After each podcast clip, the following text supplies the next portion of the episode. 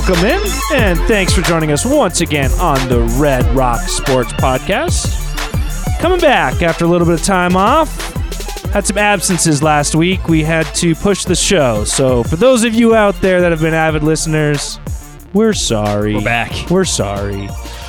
I am your host, Jared All. Alongside me, as always, Connor Holskamp. How are you, buddy? I'm good. How about you? I'm, I'm good. I'm glad to be back. Hanging in here. there on this on this holiday week. And in unfortunately, we couldn't come back as a full trio. Mr. Nick Sopris is away. He's away from the office. You got the auto email reply. I'm sorry, I'm out of the office. Ah. Yeah, that's Nick today. So, Tyler, thank you once again. Tyler Walgie filling in on the producer chair. Hello, everyone. Thanks for having me. It's always tough to fill Nick's shoes, you know, but uh, Is that because they're they're so small? well, it, exactly. They're so tiny. You gotta like jam your foot in those Cram your feet in there. Yeah, Uh-huh. You know, you know how hard it is to play basketball in small shoes I, no, I don't. I, I don't know how. or it- tennis. That's what I've been doing lately. I've been playing some tennis. Lately. Pretty hard for me to with play Jared. basketball Actually, generally. Tyler Tyler actually is a pretty legitimate tennis player. I'm not nah. Let, let's not do that. No, I can get it Let's over the not net. go there. yeah, let's not, let's not go there. Oh, like- Well, you know, in in our time off, you know, I uh, had the uh, pleasure of driving through the wonderful, great state of Nebraska. Um, that, boys and girls, is not a fun drive. This is the first time I've Mm. made that drive before, driving to Lincoln. Uh, Never done it, huh? boy, well, I've flown usually. So my wife's family lives out in Lincoln. So and you, you know you get more music and sound effects when I'm here, right? Of course. Filling in for Nick. I got I have a Nebraska uh, theme music if you want for your story. Yeah, yeah. Yeah, that's so spot on. So spot on. Because they're delusional out there in, in any sports related anything, but you know, their their the Nebraska football team's god awful, but yet they want to think they got national championship hopes. But no, anyways, it was uh it was it was good. It was a good trip out there. It's cold, really freaking cold Yeah, in Nebraska. Nebraska you gets think it's cold here, Yeah. it's not. Did you know It's- I uh, lived in Nebraska for a year? Wow. You went Okay. to school out there, I right? did for one year. Yeah. For one year. Yeah, you want to know the the best part about Nebraska? What's that? All kidding aside, the actual best part about Nebraska, the amazing bonfires you get to create. Mm. You mm. they dig these like I trenches. have never done a bonfire. when there's out there. That's what I nothing else to do. around. there's no fire Right, hazards. exactly. Well, and it's humid, and so they dig these massive trenches and just fill it with wood and brush and stuff, and and just have these 10, 20 foot, I mean, massive bonfires. I in will the air. seek out a bonfire next time I am in Nebraska. Uh, Nebraska. but cold. You're right. It's freaking freezing. I in the always say about there. Omaha, Nebraska. I spent a month there one night. yeah, pretty much. Yeah, it's a great Uh, to- so I uh, spent all of Sunday driving back. okay, how Uh, was full that? disclosure: missed the Broncos game, saw the score, did not care to go back and watch it. I'm kind of thinking, guys, tell me I'm wrong, but maybe my drive to Nebraska might have been better than watching that Broncos mm-hmm. game. it was frustrating to say the least. I don't- no, nothing's no. No, no, I don't know because you get on the highway, right, and then all you do you set the cruise control, and it's like I barely even have to touch my hands to the steering wheel, and we're just going. It just goes straight for like well, you have three one of hundred those miles. self-driving cars. Pretty much, like if you were gonna test out a self-driving car, that is the drive to take it on because you literally don't have to turn You- anywhere. You know what I think is funny about people's apprehension when you read articles or see what the what the general uh, negative comment is about self-driving cars is that yeah, but it gets into accidents sometimes. It's like, well, okay, you don't think humans get in accidents sometimes. It gets in accidents way Uh, less well, that's than a people whole do. that's a whole interesting conversation because it also gets into like ethics. Do you program the computer to if it has two decisions, you either swerve and run over one person on the sidewalk, or you pile into So that, that's, people? that- that's obviously a good question and something they have it's to an, to- it's to an account. interesting But ethical my point dilemma is, because then you're from- causing the it death. It seems But, like there's a dozen movies that have already run through this scenario. Well, there have been, but Connor, and this also same scenario you're setting up, if that would ever happen, which it probably wouldn't. A human would also have to be in that same scenario if there weren't a car. So a human would still have to make that decision as well. So that's not going anywhere. Okay, no do doubt, but one of them is programming. One of them is just kind of on the fly. So, like, do you run into traffic and risk the lives of five people in the car, or do you program it Okay. as a programmer And- to and- and swerve you're right, Connor. and you're risk right. a person that that is a problem. It's the trolley problem. That is a trolley problem. But listen, it's a trolley problem. I would rather take 95% fewer accidents on the common streets or small roads and have to deal with that. Yeah, I then- know. It's just an interesting discussion. no, hey, real is. quick before we get off Nebraska, I got I got one Okay, thing for okay. you. Okay, one thing for you. Uh, I, I know these interesting things about Nebraska, so I got two facts for Nebraska. Oh, 'Cause Nebraska The one facts. thing that Colorado people love mm. is Nebraska. Yeah, yeah. So, so here we go. I had a college professor down there that told me that there was a study done. He was very fond of saying this. There was a study done that if you actually scaled Nebraska down to the size of a pancake, your average pancake is bumpier than Nebraska. So that's one. Did he mention what uh, crepe? Does that work for crepes I don't too? know if it works for crepes. Okay. Don't crepes are, are very thin. I know exactly. So I Yeah. just you know. I so there's one, and then and then the other interesting thing. Did you know you can pretty much get anywhere in Nebraska from point A to point B using almost all or exclusively dirt roads? You- There's wait, a wait, wait. system. They have paved roads in Nebraska. very few. there, there, there are. I mean, obviously in the cities and stuff. It's like, the old get from- cobblestone, you know? You Yeah. can get from like Right. like You any city to any, any town to any town, basically.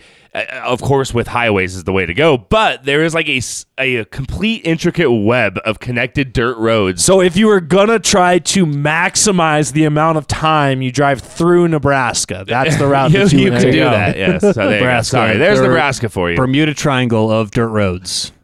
So, Okay. uh, guys, did I miss anything in this game that was worth going back and looking at? Well, you missed what Drew Lock's next team is going to get in a quarterback. I mean, but aside from that, look. I, I mean, Connor, you can uh, you can take it away. Actually, I, I, I get on this show and I, I sit in for Nick and I just started talking. I'm sorry, but, but look, hon- good. honestly, you talk whenever. I you guys know what I think about Drew Lock based on my earlier times filling in on this show before the season started. And I was just so let down because I thought the Broncos had a real chance to win that game time and time again, even after Lock came in and he just couldn't make the passes. And look, I will say this. I mean, I mean you don't want to be too tough on him because coming in cold, not throwing it all, expected to make those high level, you know, 15, 20 yards past line of scrimmage. That that that's not. Well, you know, and he it's had- it's he had- easier said than done. He but- had uh, like as many pass yards as Teddy did in three drives compared to Teddy's. Right. You know what I mean? It's No, like uh, I know, it uh, I will say this: the offense looked absolutely terrible with Teddy Bridgewater. It looked terrible. We couldn't move, could not move the ball. And and hey, say what you want about Teddy. He's uh, we've said he's been a pretty, he's been a he's been a, not a bad quarterback. He's not been a terrible quarterback for the Broncos this year. Not good. Not I'll, a let, good I'll let those be your words. Well, you know, I, I mean, we- we've all said before. I mean, this is what it, he is. You know, I mean, he's a he's a bottom third quarterback in the league, but he's a starter, and he's, you know, sad as sad as it is. We've kind of talked about how that might be the best quarterback play we've actually seen since since uh, Peyton Manning, but. Neither here nor there. The offense could not move the ball. It was another one of those games this year where the offense could not move the ball under Teddy. Uh, you know, uh, we were not really running the ball with much authority, running running it a little bit, but uh, our our passing attack just was absolutely non-existent. Um, now I went to the game, so I was able to kind of see some things in terms of wide receivers breaking open, and there were some separation with our receivers. It was kind of a combination of Teddy just not looking. I mean, not willing to take that risk and like throwing when someone's on their back shoulder, and he would rather take the two yard check down, and that's what we know he is, right? And then the other thing is he was under duress all day. I, will. I'll be fair to Teddy Bridgewater and say the offensive line was getting shredded, especially the interior with Lloyd Cushenberry and uh, Dalton Risner. They were getting shredded all game. So it was kind of a mixture of things, but the the passing attack was non-existent. Uh, Drew Lock came in actually, uh, and you know I'll talk about the, the fumble here in a second, but but he actually, to be quite honest, it, it gave a little bit of life into a passing attack that absolutely had no life at all. Uh, he he made a couple throws that were through some pretty tight windows, which, as we all know, those turn into intercept. If you give Drew Lock a season to do that, I'm sure a bunch of those will be interceptions. But uh, you know, it worked this game, right? Uh, for a little bit. So, um, yeah, I, I thought ah, defense played great, and, and the offense just let him down. Kind of, the, kind of the story Boy, of what- the- tell me where Yeah. I've heard that before. Yeah, exactly. This is like the last five seasons of the Broncos here. Defense played great, but man, the offense just let him down. So I, I think I may have been a little too tough on Drew Lock, and I will admit I had a little bit of a bias going in when when when Bridgewater was hurt and, and Drew Lock's going in. I had I also had a little money on the Broncos this game. You know, I, I got them you know plus one before all this nonsense happened. I thought it was a this awesome bet, And uh, so when he went out and Drew Lock came in, I was just so upset. So inherently, from that point on, anything that went wrong, I was just kind of biased towards. While, Just- while you guys are both here, I want to put this out there on the record. I need you both to hear it. Drew Lock is not good. No, Okay. he's No. not. Teddy quarterback. Bridgewater isn't either. They both Okay, are not okay. good quarterbacks, and we've seen that this year. I said earlier in the season that he gives us the best chance to win the most games, which still obviously I think should Yes. be True. true. I think we It's all true. with that. Yes. A- to be and when your objective is to win the most games, he should clearly be the quarterback. But also, after that hot start he had, and everyone was saying, "Oh, look at Teddy Bridgewater. Look what." A, you know, I think actually on this show I heard you guys talk about, and I may have come on and talked about the fact that he's going to start regressing. Like he's going to yeah. get back to It's who we expect him to be. to happen. So we, you, we, this show, you guys called it. Like, like we predicted this literally six six weeks ago, saying, "Hold on, everyone, pump the brakes." I feel like- we know who Teddy Bridgewater is. I come away from every Broncos game with that Dennis Green, you know, quote in Ah, my head. thought they they are. who We thought we were. we let him off the hook. That's the best time. part when he goes, and we let him off the hook. I like when he hits the uh, stand. You know, No, no, I think uh, aggressive. Ty- Dennis Green, man, what a legend. now, how, now, how happy were you though, Tyler, Yeah. when Drew Lock throws a touchdown and doesn't dance? Because I know you have been a very outspoken against the dancing, but what you saw was a quarterback who made a touchdown, gave a little teeny fit, just a little fist pump, and ran down the field to tap tap his receiver on the head for making a good play. Okay, so I could go one of two ways here. I could either say he's growing up, he's learning, he's becoming a good quarterback, you know. Well, well, let's not go that far. well, a But leader growing up, learning trying to be bit, a leader, maybe. right? Trying to trying to be there. or mm-hmm. His dance moves have gotten stale. Oh, oh. and he doesn't have a wanna- new move. Exactly. He Gotta doesn't want to move. show off that nonsense. Now, I myself, that would never happen to me, so I don't know what that feels like. But I that that's what I, I would go with. B. Tyler, I have I never an ex- seen you dance, but I so oh, desperately dude. want to see you on I got the dance floor. moves. I got the the moves. Oh, I got God. some good Please moves. stop it. Yeah. but uh, anyway, Someone needs to get so- married. We need a wedding here soon. Look, okay. look, look. I like Drew Lock not dancing. It was a positive. I'll say that. But at this point, we're past the dancing. The, the, he's not a good quarterback. no. Let's hit the reset button. I'm in to draft a guy next year. Let's take a swing at one of these kids coming out of college.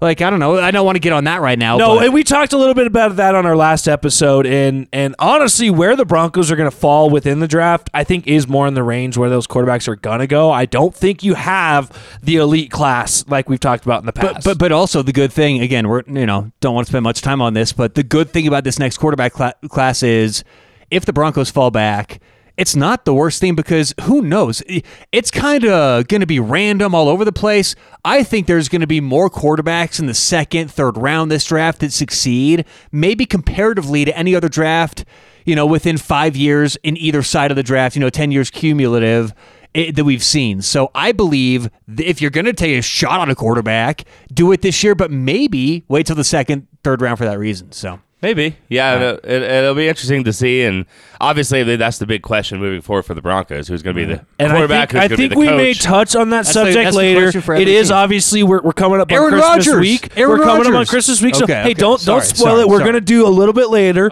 We're gonna throw it out, and actually, we're all kind of just learning this now. But we're gonna throw out a uh, our gift for Colorado Sports. We're each gonna give a gift. We're gonna ask instead of asking Santa gifts for ourselves. We're not selfish people. We don't need things for ourselves. We're gonna give gifts Well, to our for yourself, sports yeah, I want something for Okay. myself. Give Yeah. gifts to our sports team. So we'll each go around the horn. We'll give a, a gift for. There you go. See, Like that little holiday season. Actually, it's funny. I showed up at the studio today, and, and Tyler and I were putting cutting some clips, doing some things before we started, and he reminded me that like Christmas is coming. I'm like, oh yeah, I guess we should probably like add a Christmas theme into the show. You know, I guess it's it's Christmas. So so this is what uh, we're we're, we're gonna kind of add this in last minute. We're gonna have some fun talking about. There's a lot of things Colorado sports needs right now. Yeah. Okay, Yeah. so we're gonna have some fun later on in the show. So we'll leave that. Something tells me one of us may wish for something along those lines for All right. our sports teams. Okay. Right. Anything else we want to touch on on this Bengals game before we we briefly touch on the uh, the upcoming game against the Raiders? Yeah, you know, I uh, eh,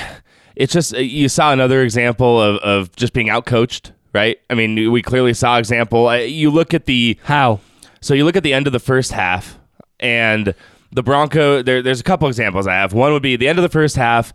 The Broncos have about a minute and a half left, right, and they're they're close to midfield, and rather than kind of being a, just a, opening it up a little bit, trying to trying to be a little more going for a touchdown, it, was very clear by the by the script and the game plan that they were really just trying to keep the ball in play, run the clock, get a field goal. Like that was what their goal was, right? They were being a little bit tentative. They didn't end up getting as many yards as they would have liked to in this strategy. End up settling for a 51-yard field goal with 14 seconds left. and he missed it. Uh, you know, Brandon McManus, who coming off as special teams player of the week last week, uh, shanks it, and then with nine seconds left, the the Bengals get a playoff and and end up, and, and that's a six point swing. And I, and I think a part of that can be attributed to coaching, uh, in, in terms of just trying to be that really conservative. And, and I think Yeah, that- I agree with you there. I'm, I'm totally with um, you there. Another example would be at the end of the game, there was um uh, two minutes and 40 some seconds left. How many 40 seconds left, stop Connor? It, it. Hang on. There was two minutes and 37 seconds. I want to know the exact time. I'm telling you, 237. Okay. Okay, all right. Somebody And- fact check that. Yeah, do it. I got it's it. all good. Uh, so there's two two thirty seven left, and the play just ended, and a Bengals player w- was hurt, right? And and Vic Fangio before he sees the guy hurt, and it doesn't even I'll, explain in a second, but but he calls a timeout with two thirty seven left, right, to try and stop the clock because the Broncos need the ball back. Um, now with two thirty seven left, uh, then then the uh, uh, they they would have had to had to run. a- They were down to where they would have had to run a play. Okay, they would have had to snap the ball once before the two minute warning, and then the play would have stopped at the two minute warning. Okay. right. Um, so then instead, Vic calls a timeout. Uh, which he shouldn't have done because they were going to have to run a play anyways, right? They were going to have to run that play. The Broncos anyways. were. the the, the Bengals. were Okay, going to have to run were. a play, uh, and then the Bengals player went down with an injury, and so the refs said, "Nope, you don't need to use your timeout. It was an injury, but the clock's going to run obviously once." They clear the field because it's not in the last two minutes, right? So they're going to clear the field. The clock's going to run. So he got a second chance. Uh, Vic Fangio got a second opportunity to take back his timeout and be like, "Oh, let's not do it," and yet he still called the timeout. You ever right heard after the uh, that. saying So- you can't teach an old dog new tricks? Oh, I mean, that's a bad one. That's though. You, an get- you get the back. old Yeah. dog. So yeah, so it was it was poor time management, and then and then you look uh, again, you know, look at Pat Shurmur, right? I, I I'm not sure. I mean, you could. I, I'm curious if you would criticize or, or if you like this play call, but but the the fumble that that Drew Lock had, right? And we, there's there's blame to go around. I did go back and watch that. I did. I did too. I, I- I went back and watched it. Um, it was it was an option. It was a run option. That it was, it was a play design where Drew Lock got to read and see see the defensive end and see the linebacker, see if they crashed towards the run, right, going going to the right, and if they did that, then he's supposed to you know tuck the ball and and run, right? So it's a run option. Now my question is. What are we doing calling a run option uh, with Drew Lock? I mean, we don't have Kyler, Mur- you know, we don't have Murray, we don't have a one of these running quarterbacks. We, we- it's No. Drew Lock. I, No. I, you know, so And, and, and don't put so much on a guy coming in Right, that's not right. your starter Well, that you're trying not to overwhelm. especially a Drew Lock, right, who clearly has had troubles making decisions, Decision making. That's Uh, his biggest weakness. right? and so you're you're putting a, a decision on his shoulder when when you're in the you know you're on the ten lot yard line about to. I did not like the play call. With that said. You could make an argument that it was not a bad call because, as Drew Lock pointed out in his press conference, uh, which is kind of funny, he, he, he did point out, well, I probably should have just handed the ball off to Javonte. He's a professional runner. I'm not. But at the same time, if I make that defensive end miss, I'm running into the end zone, and we're having a different discussion. And you know what? He is actually right. I went back and looked at the play. He was free and clear to the end zone. If, But if how many because all the times rest out of a hundred is, is Drew Lock bit. making that DN miss? If he one Mm-hmm. time out of a hundred makes that DN miss, I'm shocked. well, yeah. Well, I, you know, not so. I'm not saying he's not a good athlete, He's but not he is not athlete. a guy that's gonna He's getting- shimmy a D end and take him to the end zone. I mean, I, I, I've never seen it, and we probably will never see it. Well, in and the career. D end and the D end in, in in Drew's defense did take his a hard first step, like he was biting towards the run, but then he made a good play and he stayed But in again, his lane. the question is, should. Pat Shurmur have put him in that position? Right. Frankly, it doesn't matter. Yes, Drew actually made the right decision if you're if you understand the play call and what he's maybe, but you know, it was actually well. That's blocked. what you're looking for is the the hard step. If he commits to the running back, you pull. That's that's kind of what you're looking for. Right. And so I don't know. It's but that but see that's kind of my issue is is should you have even put a Drew Lock in that situation? I'll at give you the all, answer. know? No. Yeah. Are you So- guys uh, Pat Shurmur fans on the show? No. Not not so much. No. Okay. I- I- Is uh, producer Nick producer No. Soaps? No, because I coincidentally have some theme music for Pat Shurmur. About right. you love that good. sound clip. Uh, well, I'm just bringing it back for for Shurmur. It's good. Yeah. Uh, you know, Nebraska, Pat Shurmur. Yeah, There, there was also too many times on. Uh, there was there was at least three that I counted on third and short, where the Broncos actually had a third and manageable third. Oh, we're talking third and two, third and four, right? Um, where he did a, a spread five wide, five wide spread uh, look. And and I, I just I hate that. I hate that you have Javonte Williams in there. Let's not who get can so ticky See, tack that's with where those like play I, I, I, calls. could, don't like yeah, to do I, that. I could, I, I, whatever. I, I think when Well, you that's watch why I'm here, Walgie. I like to do that. over the don't you think that like when it comes down to single plays like that, like we're just focusing on we're doing a disservice because we're focusing on the single most important play of the game and trying to dissect one play out of however many they ran, sixty or seventy or well, but I'm but I'm giving you multiple examples. I was going to say, Some were- typically, Tyler, I would agree with you, but when you watch over the course of these games, it's a majority of these calls that you're continuing to question. And and and I'm there with you because I am definitely no head coach. And now I want to say, Connor, I think first of all, I want to bring something up. Do coaches hire an assistant that is there to advise you on timeout and time I think a lot of them ha- do have that right now. They they cer- Right? they certainly have a, because a in data this analytics. analytical world that we live in, that has to be a, a job now, right? But I think I'm nominating Connor. I think Connor could do very be good at well that. Connor would be in good at this that ga- job. game Vic strategy. Fangio, you need to add someone on your staff. He comes cheap. He's not expensive. I bet Connor's good at like Monopoly and Risk and things like that. you know, Connor, I think, is probably a miserable person to play games with. Oh, you wanna know who the because worst- he's always like to the like so good at it and like strategic and analytical on Can I actually of it. tell you who the worst person to play Monopoly with is? Who's that? Producer Nick. Okay, I can actually see that oh. too. He is the Okay. hands down worst person. Okay, that, okay, he is wait, wait, such but- a hardball, I mean, Good. low Is it- ball scumbag. Is it when because he's comes- a bad low loser? ball, low ball or scumbag. when it comes to like Monopoly? Yeah, Monopoly. Yeah, yeah. Specific to Monopoly. no, no, specific to Monopoly. He, I'm Okay. not saying he's a low ball oh, scumbag that's loser in hysterical. general. because Well- I I've, I don't know about Far you from guys. it, I got you actually. on the My, my, record. my wife and I we enjoy doing the game night out with couples, you know, and, and that's something fun for us. And Do you really, though? Oh, absolutely. I love it. I love it. I love board games and all of that Sorry. stuff. But then every now and then you you play with somebody that like they're a sore loser, and then it's like.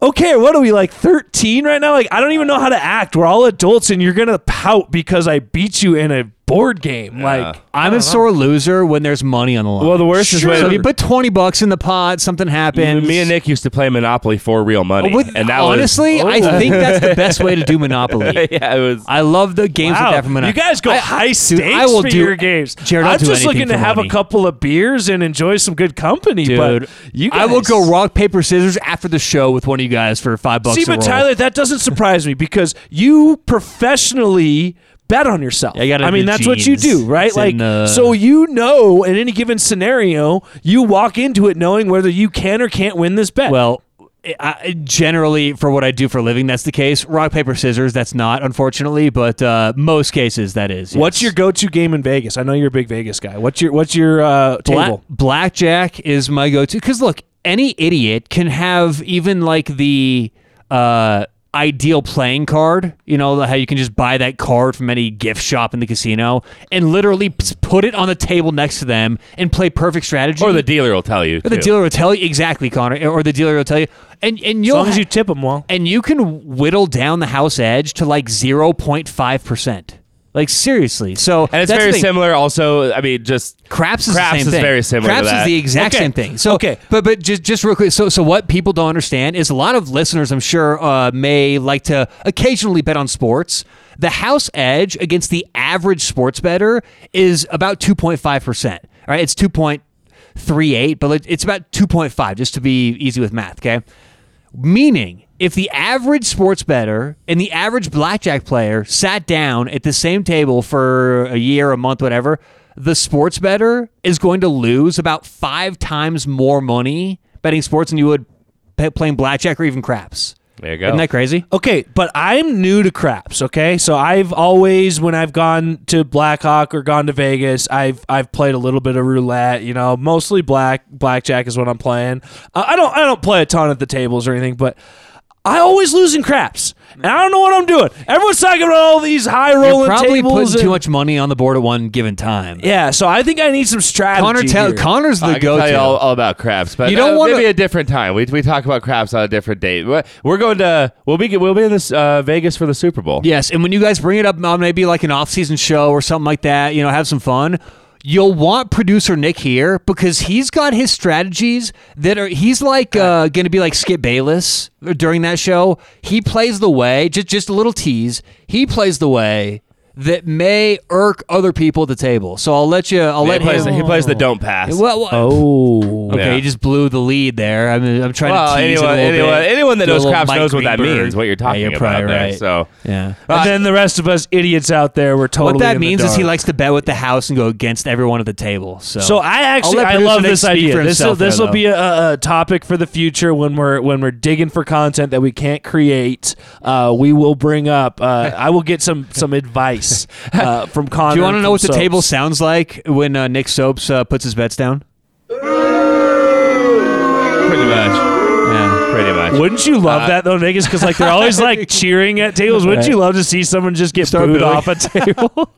It would be good. Uh, I would, actually. So, so get, getting off the game. I know we got on the games. You were talking about analytics person. Of course, they have them. Um, the coaches do. I mean, they do have these people. So, I mean, but at the end of the day, right? The, the buck stops with the boss. I mean, it's it's Vic Fangio that's that's there to make the decisions, and he's kind of showing time and time again his time management's not there. So, really, just just to put a bow on this Cincinnati game, right? It, it was poorly coached uh, from you know all from offensively and from Vic Fangio from a time management, uh, clock management perspective, and the offense, the pass game was non-existent, especially with Teddy Bridgewater.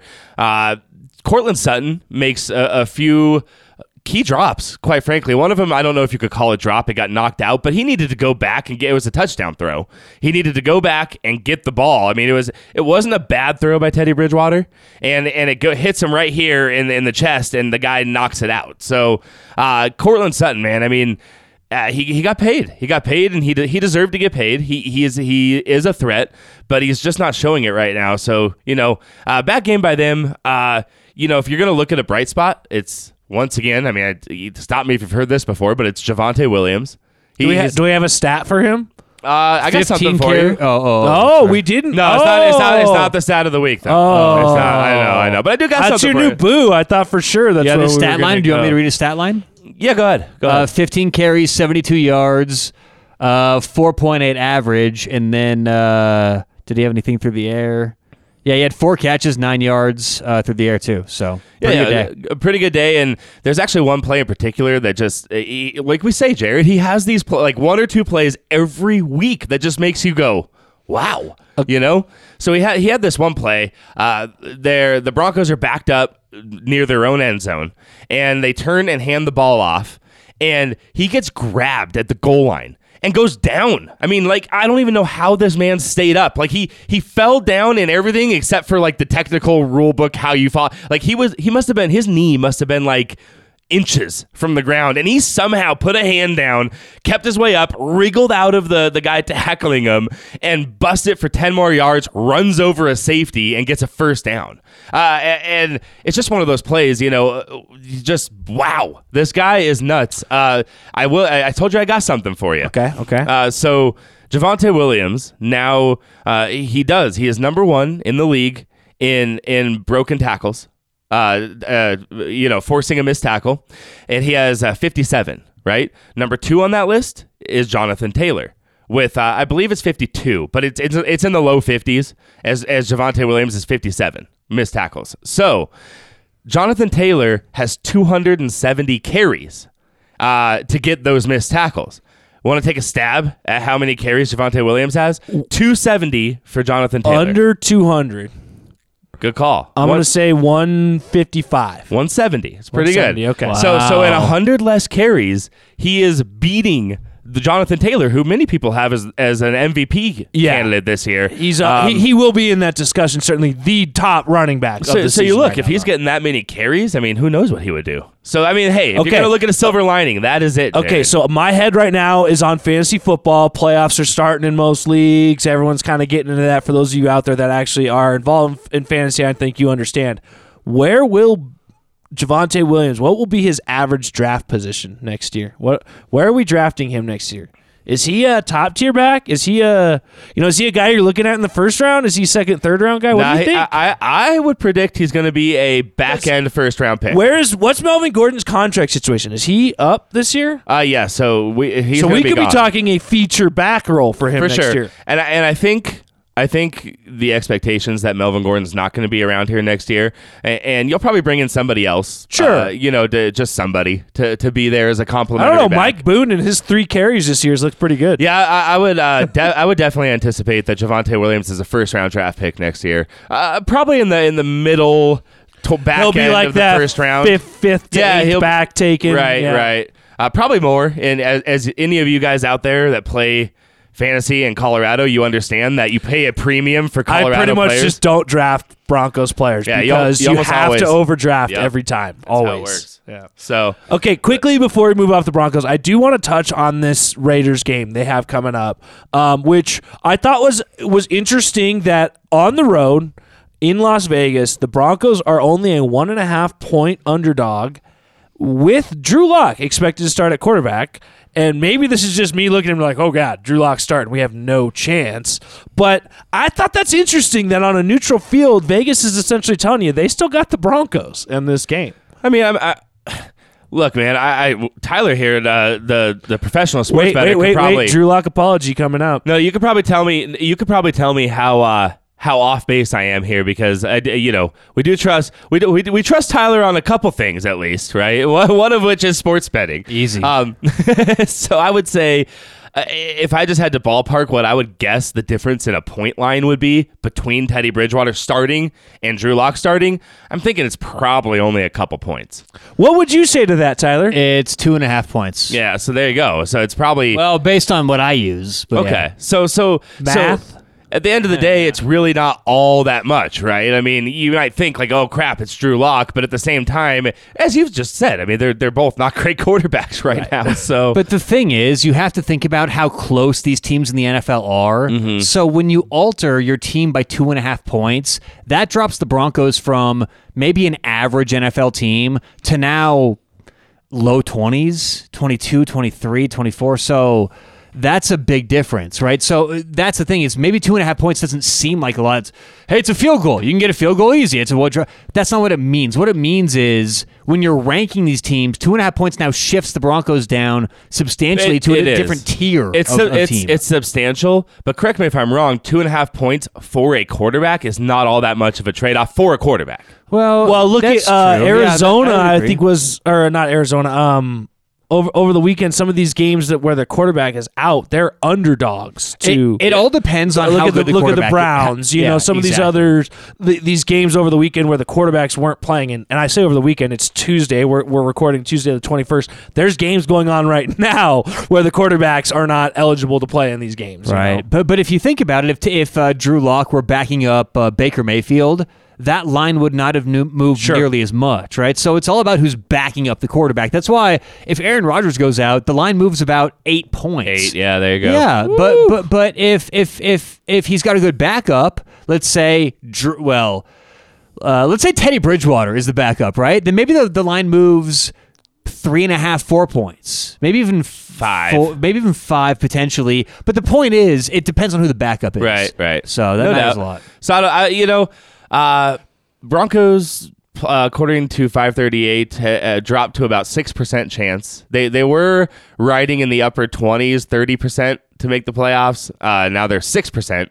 Well, they need to win out Loss. and then some, right? Oh yeah, they, they need a lot of help. They're losing tiebreakers all over the place. Right, I know now, they lost all the worst games. Lose to the Steelers, lose to the Bengals. I mean, that those are the losses that kill you. Do you guys want to know what Pro Football Focus has this line at? What's that? So Pro Football Focus has the Broncos a half point better than the Raiders. They have the Broncos negative 0.7. They have the Raiders negative 1.2, which means on uh, based on the Raiders' home field, which is about two and a half. Okay, it's about two and a half. Uh, Lions Field. Uh, they would be two point favorites against the Broncos with Drew Lock starting. so PFF has this at Raiders minus two. And DraftKings has it one and a half. Was, Okay. is where I got that from. So So, could be a good bet. Okay, potentially. Yeah. so Connor, I remember. I, I, I think I want to say it was like either just before the season started or right around the beginning of the season. You you kind of went on a rant about your biggest fear was that Lock was going to come in at the end of this season, perform well enough to get everyone excited about Drew Lock again and Vic Fangio and this team and and get this front office to commit to it. And I am so terrified right now that I'm watching that fear be played out in front of me oh, because no. what happens if Drew Lock Yeah. comes out and just shreds it up? No, and no, I don't no, know the scenario with with Teddy Bridgewater how long he'll be out. What I do know is this is his second concussion this year. And typically Third overall, I believe. the too. more you start to pile up, the more that takes you to come back from. And so we may not see Teddy Bridgewater again this year. No, you know, I I think from Vic's I mean, obviously first and foremost, we hope Teddy Bridgewater is going to be Absolutely. okay. Yeah, you know, I mean, sure. it's bigger than football for sure. You know, and I know that I, I assume that I don't know Teddy personally, but I, I would assume that he is a competitor that wants to get out there and play, especially in a contract year. He probably wants to get out there and play if he can, right? Um, this coaching staff has communicated to us all year long that if Teddy is is available, he's going to be in there. Teddy's sixty percent. Teddy's in there, You baby. know, so I think I think from a you know I think from a GM standpoint, from a fan standpoint, maybe even from like an ethical, what should you do for the health of your players standpoint, all the above probably points to you know what these games don't really matter. You should just sit Teddy Bridgewater, do him a favor, right? Like just leave him out there, right? Let, let him come back next year. But uh, all the other sign, all, all the signs that matter, what, Vic Fangio is gonna do point to Teddy Bridgewater coming back if he's available. So uh, I would anticipate, unless unless something you know unforeseen comes down with with Teddy's health, if he can't clear protocol, he obviously can't play. But if he can, I would imagine he's back.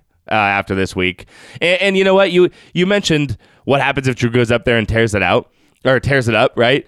Can I just say there is a little part in my heart that every time Drew goes in there, I'm like, I have like the tiniest bit of hope that like, like please, This is it. This is right? the moment. But like at some point, like, eh, like he just consists every time has gone out there and slammed those hopes down. You know what I mean? Like he he shows glimmer, tiny little hints of glimmer with his arm strength and and some of the throws he can make, but he just always finds a way to mess it up. And so, so here he's got these three games left. There's nothing in my mind. I, even if he goes out there and does like pretty solid, right? I don't. I, I it's over with him here. I think. Okay, I think it's we give you a lot of crap on this show, Connor, for being a Drew Lock apologist, but that is actually, I think, the first true Drew Lock apology that you've ever put like out here. An actual we just feel so bad for you, Drew. We want you to do good, but you uh, just blow Well, it every like you like listen to him talk in the interviews, and like he's really likable, and he says the right things. And it's just like you really want him to be that guy, but he's just not that guy. You know what I mean? So, And I- I actually don't think there's anything he can do in these three games. I really don't. I do not think there's anything he can do in these three games. You say that, but if he goes up and lights it up for 400 yards, three, four Yeah. touchdowns, absolutely, this town would get. hyped if he about somehow again. did that, he would still have two interceptions. So probably right, probably right. Saying. Maybe he would, yeah. All right, so I have a, a Drew Lock analogy, okay? Drew Lock starting for the rest of the season from now to the end. Have you guys ever been in a car accident where you slid on ice and you hit the brakes and the brakes didn't do anything and, and you ended up hitting something? Oh yeah, that's Yeah, the yeah. worst. I hit Have you- curb. has that happened to you? Oh yeah, Yes. you're That's happened to me maneuvering as well. left and trying to maneuver right, and you, And you end up just- hitting yeah, something, Bang, okay? yep. Unfortunately, I hit a car in front of me in traffic. It's ha- I mean, you guys have your stories. What's happening right now with the Broncos is the moment you realize the brakes aren't working. That's where we are right now. If Drew Lock starts is that very moment where you go, "Oh no." It's it's uh, uh, what's happening. That's where we're at, and you know it's not going to end well. You don't know how it's going to end at that point, but you know it's not going to end well. And that's where we're at. So Right, and even if you manage to miss everything and like and like control it, you know what I mean. You don't want to go back over that ice. no, you don't want to go.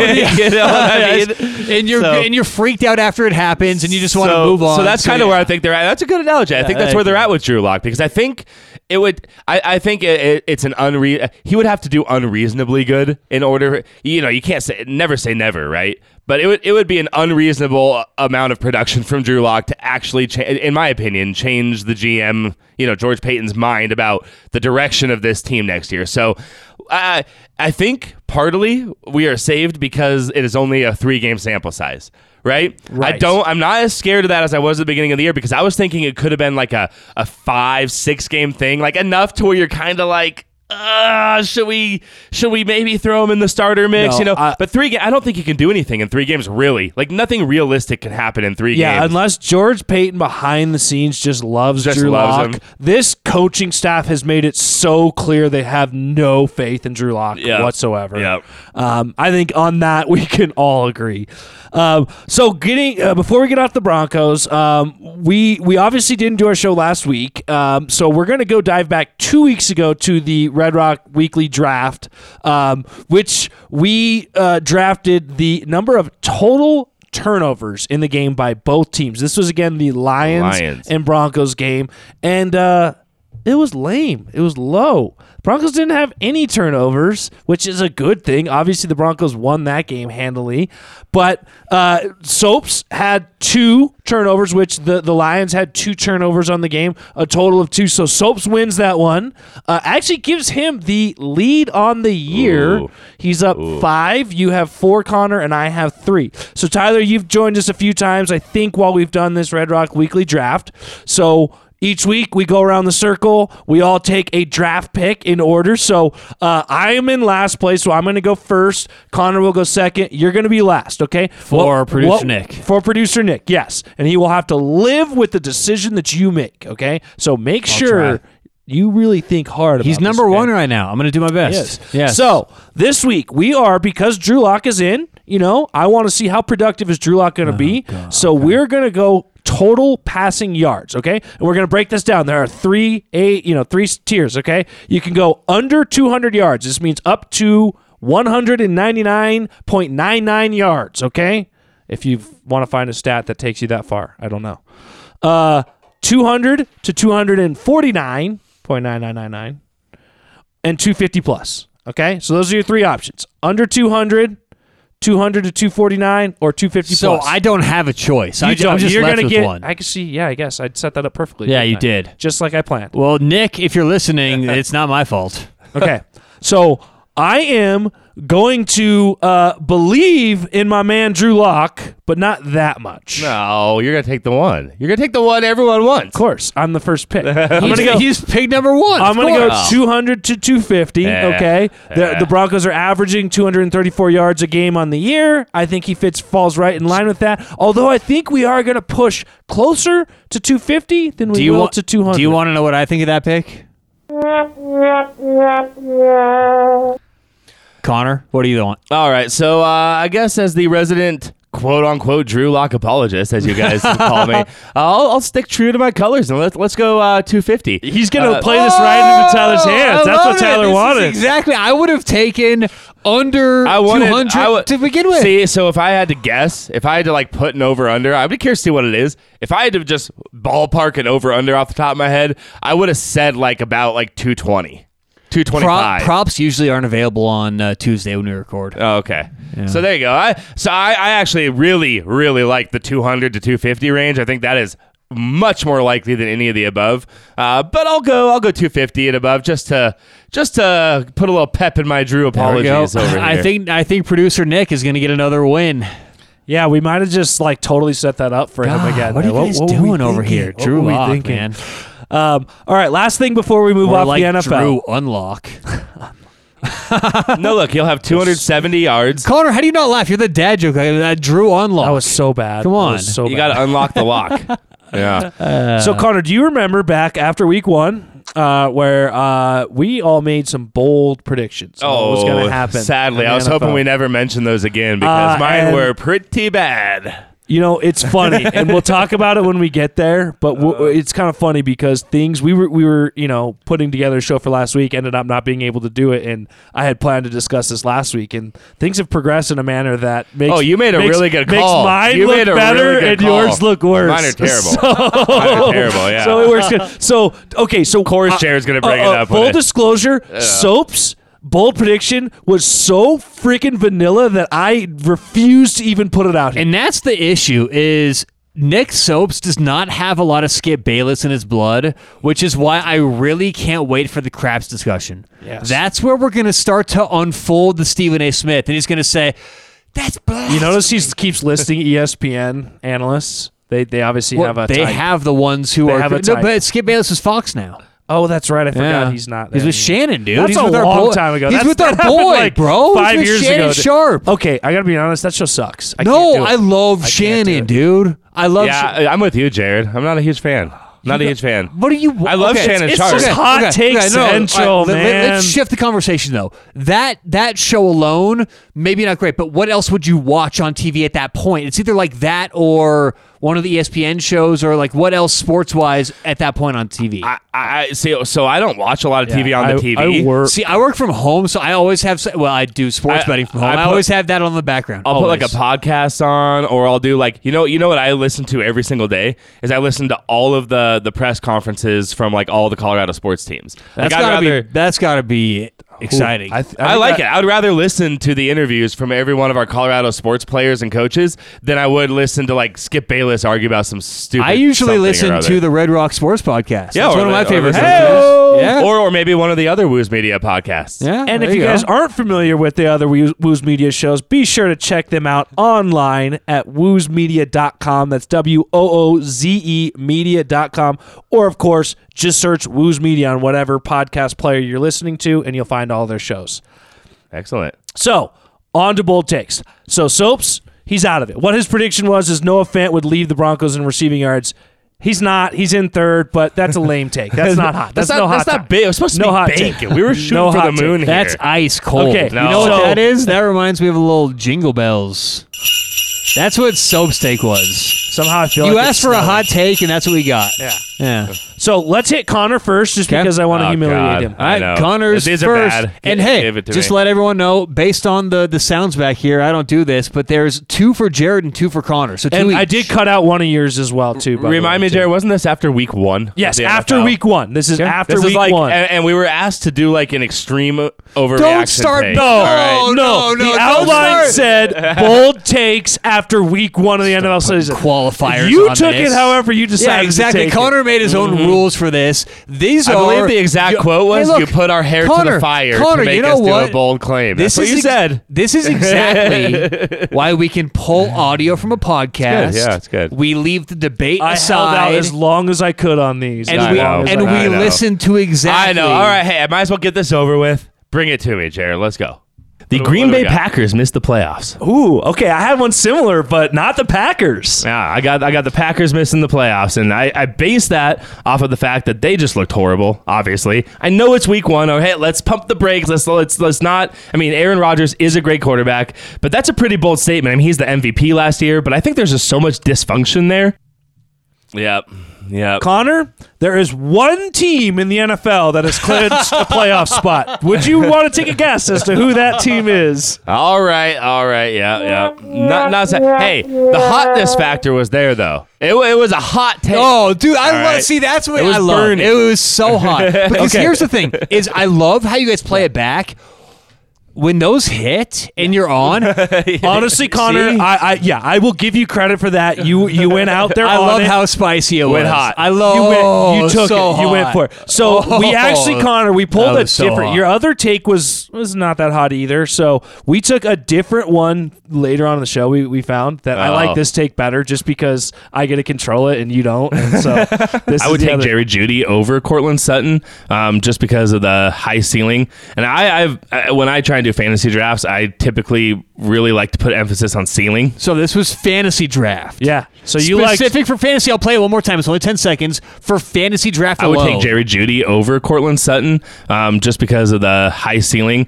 And I, I've I, when I try and do fantasy drafts, I typically really like to put emphasis on ceiling. I still would. I still would, for the record. Uh, Courtland Sutton's had a uh, had a really bad year. Both of them Yeah, are not startable in fantasy, true, really. I mean, at the end of the day, and you could make the argument if Jerry Jeudy didn't get injured, we don't know what Sure, would have happened. sure. That's So, true. Yeah. Okay. I still Uh, take Jerry Jeudy. The other bold take that you did put out, I want to give you credit for this because you're actually not far off. You had Albert O with more production than Noah Fant, is the way you had worded it. And so Noah Fant, 58 receptions, 532 yards. Albert O, 31 receptions, 325 yards. But, But he was hurt. and uh, also one another like a yard and a half more per catch, and has two touchdowns to Fant's three. So So It wasn't I overall thought- out if I, rem- if I remember, maybe I'm wrong here, but I thought I had said I thought I was specifically talking about touchdowns. He would have more touchdowns than you Noah might have been right. I didn't Um, include because that clip. was something I actually thought was going to happen. I've been saying and he's close. that. He's right there, two to two to the three. Yeah, and as you guys right. mentioned, All he's right. been injured. So I think if I, if you want my bold take from this point forward, Connor, Albert O has a longer future with the Broncos than Noah Fant. Ooh, there you go. All right. sizzle. That's my that's my hot take at this point. Okay, now hit me with mine because I want to gloat a little bit. All right. Uh, I also have a team missing the playoffs, uh, and it was the team that kind of blew it last night in the Ravens. Uh, I have the like that. Ravens missing the playoffs this year. Wow. Ooh. Okay. Okay. You heard it here first. Okay. first, Uh, folks. Well, and, and, and my because I tend to do so, I went on a rant after there, and it got really long, so we cut that out. But where I was going with that, it's it had nothing to do with their talent. I think the Ravens, fully healthy, are a very talented team, definitely a playoff team.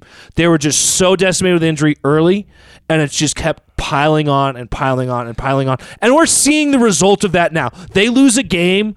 Uh, Last week, that they they would not have lost, in my opinion, if Lamar Jackson. if I remember right, though, you also were a, not a believer necessarily in Lamar Jackson. I am not, and I think when uh, we'll, Boo. we'll we'll see that still come to fruition. I believe All in my heart. Uh, good take. But Good take. but but you're oh, again, a big there. part of it, AFC North really strong, and I think they may be on the outside looking in. Right now, they're sitting in eighth place, tied right there, but losing out on a tie. No, I'm actually really excited for your You guys other have been 'cause I remember. lately. I remember what your other take was, and I've actually thought about this in the last few okay, weeks. so give me the other take. Hey, first I got to play the hotness. Hot, Because Hot. you feel that it's, it's the the audience. If you're driving in your car right now, does it feel like a little heat coming through No. right now? You know, Well, the key heat- is, guys, is I'm, I'm starting to learn what Skip Bayless's approach That's to what I'm life talking is. about, You dude. just keep taking hot take after Oh. hot take after hot take. Eventually one and will then hit. one So of them hot. hits. Yes. And then that, Yes. that you, your clip just The gets played hotness. over and over and over. All right, here we again. go. Jared, hot take number two. I don't know if this is bold. I think it's bold, but apparently it's not. Urban Meyer's coaching at USC next year. Oh my God, that's so bold. Yeah, okay. after one year with the Jags. Hindsight. And he was almost out with that. hindsight 2020 uh, I think Urban Meyer would have gone back and taken that USC job Right. now. Now that he's been Right. fired from the Jags, his reputation is absolutely tarnished. If he leaves in early October when that job becomes available, man, Now I have a question for you: Is Urban Meyer going to get a premier college football head coaching job yes, next year? Probably. You think? yeah, not next I year. don't No, no, no, no. I don't know Next year, premier. no. Give it two or three years. Well, will, will he get a Will he get a job at a let's say a, a top twenty school? You, Uh, well, well, well, no, there's no, a no. difference between top 20 and top like seven. no, no, no, no, no. He will get a job, and that team will become a top seven. okay. No, I think the answer is yes to a top 20. I think one of these schools like uh, Ole Miss, if Lane Kiffin You know leaves, who? like Tennessee or FSU. You know who's not been good Florida- since Florida Urban State's Meyer left? Who? Florida. Florida, Florida State, either of those teams. So Yeah. like it's going to be No, one Florida of those. State's going to go hire Deion. so that's top 20, but th- he's not going to go to They like turned him a. down.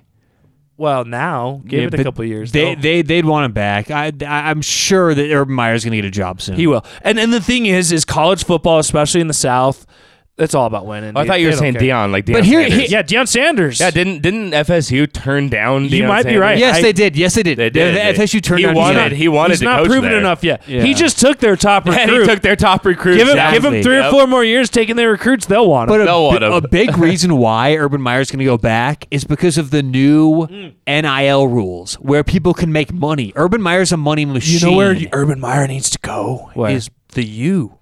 Yeah, I feel like he exactly. belongs at the U. All Oh, the down the- in the- Miami? Yeah, It's all about the U. Ah, it Yeah. fits, man. Watch out, watch out in the next years. But I thought that was hilarious. That I- Okay. uh, my prediction was that All right, Urban Meyer would enough. Leave it's the good. Jags. I did not see them firing him, but I also didn't see him kicking a kicker in the groin. So Those are hot though. Those are good the takes. And I love, I love about this show how you guys revisit your takes. okay, I'm gonna put you on the spot because we didn't prepare for this. I didn't either. I'm just thinking of this right now. Let's give a, a bold take to end the season. Okay, so let's finish. Now we're going into the playoffs. Wait, does it have to be Broncos? No, No, no. Okay, It I want- doesn't- I want a mean, bold I was take. thinking NFL related, but it doesn't even. I've got one. I've got one be. ready. Okay, go. And we're gonna have to fast forward quite a while for this one.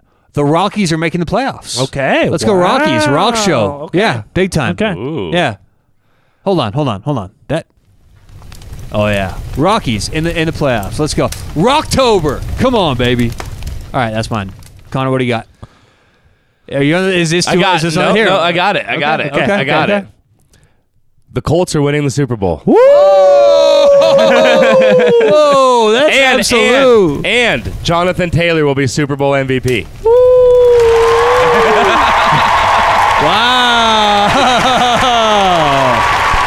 wow. okay. There you go. I mean, Jared, you don't get anything if you don't top that. I thought I had a really no, bold that's one. not hot. You know that bacon is sizzling okay. for Connor. okay, I got the Chiefs out, one and done. Chiefs No, losing in the playoffs. Okay, no, no, that- that is kinda That's hot, why I thought it was hot, but but, listen- it's nothing now compared to that. Unfortunately, base lukewarm. uh, Look, this was random. I could have we could have gone to the left, which would have been Jared first and Connor, and Connor would have ended with the bang.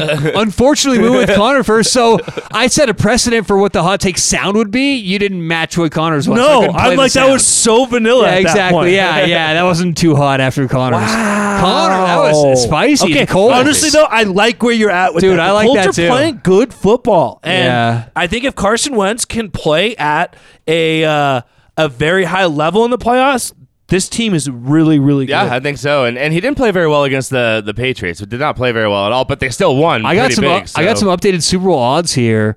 Colts are currently almost twenty to one. Let's go get on that. Hey, everybody, you put 10 down. That's a cool two. you heard it first here, okay, guys? You heard it first here. Exactly. It's like 20 pizzas. Do we accept like- tips at all? Is that a thing? That Uh, give everyone your- out there, Give your Venmo out along with your home address, and uh, yeah, Perfect, that'd be great. Yeah, uh, bank account, routing number. uh, yeah, exactly. No, I I like. I you you know I like. I like how the Colts are playing right now, and the other the other hot take team I was thinking about was uh, the 49ers are playing really good football right now too. So That's so I'm that's gonna I'm wild. gonna give a take on on uh, producer Nick's behalf. Okay, so this You is can't do per- that. No, no, no, because i I'm- know where he's I'm- going. But No, I'm no, gonna I'm gonna sticker this unofficial. This has to be an no, unofficial. no, take. because based on his previous predictions, I know how bold he's gonna go. Okay, so here's my bold take. prediction. I know this isn't quite as bold as you guys want it to be, but this is my bold prediction. Um, the Broncos are gonna miss the playoffs. that's Take it to the bank. dude. That is such a producer Nick hot take.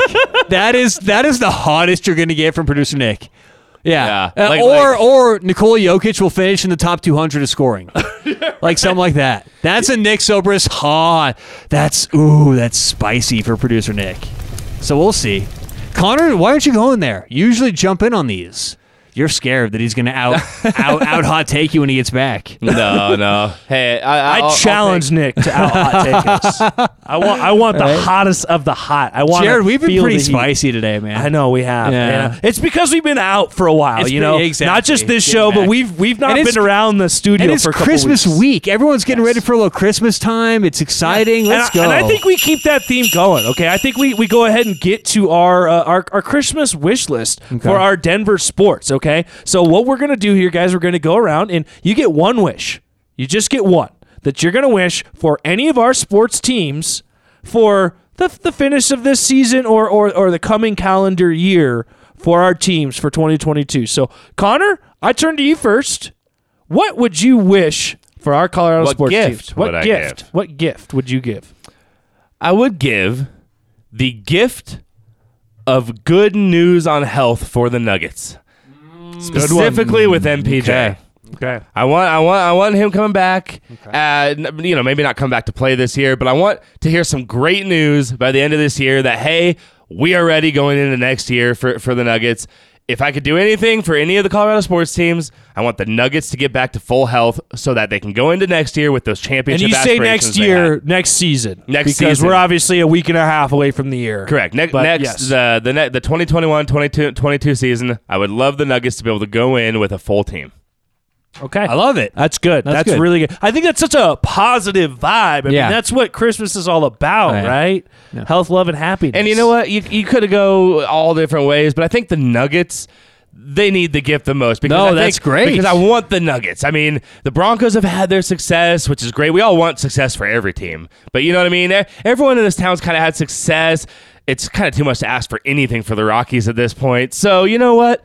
I want I that don't for the Nuggets. T- producer Tyler's optimistic, Yeah. making the playoffs. Uh, it's not. It's not all that outlandish. Hey, but you never but they're not going to win a World Series. So hey, you never know. no, you do know. All right, my next. Tyler, what you got? right, so guess where I'm going? the Rockies. The Rockies, because like Connor said, there's so many teams in this city that have tasted success, been there. I want it for the Rockies. I want it so bad. Okay, so my gift to the Rockies is, and this is like a hypothetical. Okay, this is like what I want them to get. Okay, Pitching wa- and hitting. pitching. Okay.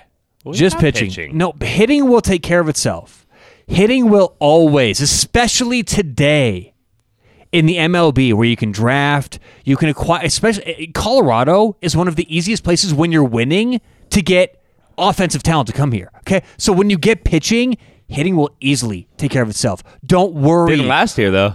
Had a good pitching staff. Didn't have any sort of We hitting. did not have a good pitching staff last year. We had a decent pitching staff. if you look at the at the average stats, if you look at the advanced analytics, we were terrible and horrible decisions from the management about when to sub people in. It were bad calls about Ooh, bullpen Bud- situations. Little subtle Bud Black. Uh, Hey, this there. Huh? Bud Black guy, but still not a big fan. So right. what I give the, the the Rockies next year, next year's draft is the number one overall pitcher because that's what they need to start doing. The Rockies have to change their focus from trying to get these elite catchers and shortstops and center fielders. They've got to just start loading up on pitchers because once the pitchers click in Colorado, Like pulling angels. yeah, every Pull fi- Angels, pull LA whole Angels. draft. draft everything. draft Dude, everything honestly, on. I would be I would be okay with that over the decisions Would that have any been Rockies made lately. fan not be okay with that? No. I feel like everyone's happy with that. I honestly feel like s- that's the case as well, and and, and it At least would take half of them. In my pitchers. I mean, opinion, straight it would up. help them win.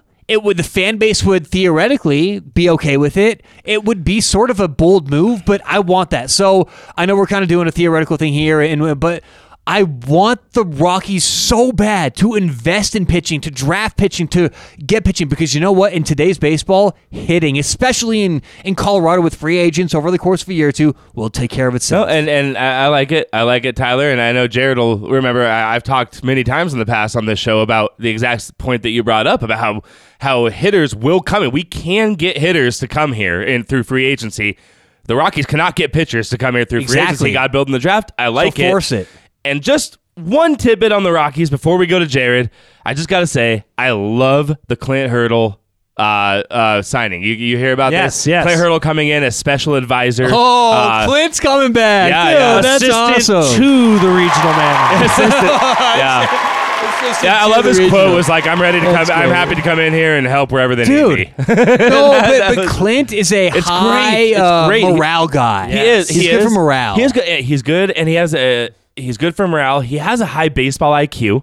Um, he's had success. He's had success as a manager, specifically. I mean, he, you know, he, he did well with the Pirates. He's done well with the Rockies. Uh, I like I like Clint. I think Clint Hurdle is a really good baseball mind, and it's good to see the Rockies, uh, you know, moving towards maybe giving someone some power that actually knows what the heck they're doing around here. So, just got to say before we move out there, I do love the Clint Hurdle. Yeah. Uh, hiring, uh, I would say. So, anyways, Jared. sorry to hijack it. Jared, Jared, you, he's been wrapping his present. This is going been to be rapping, yeah. been rapping. Um, for me, it's an obvious one, guys. It's it's something we've we've been desperate for in this town since Peyton Manning left, and that's find me a quarterback for these Denver Broncos. And more specific, I am going to ask. The gift that I want is for one of these veterans that keeps getting rumored to be wanting out. Actually to get let loose. Let go get me an Aaron Rodgers. Go get me a Russell Wilson. Shoot, I'll take Deshaun Watson if you can clear some things up, man.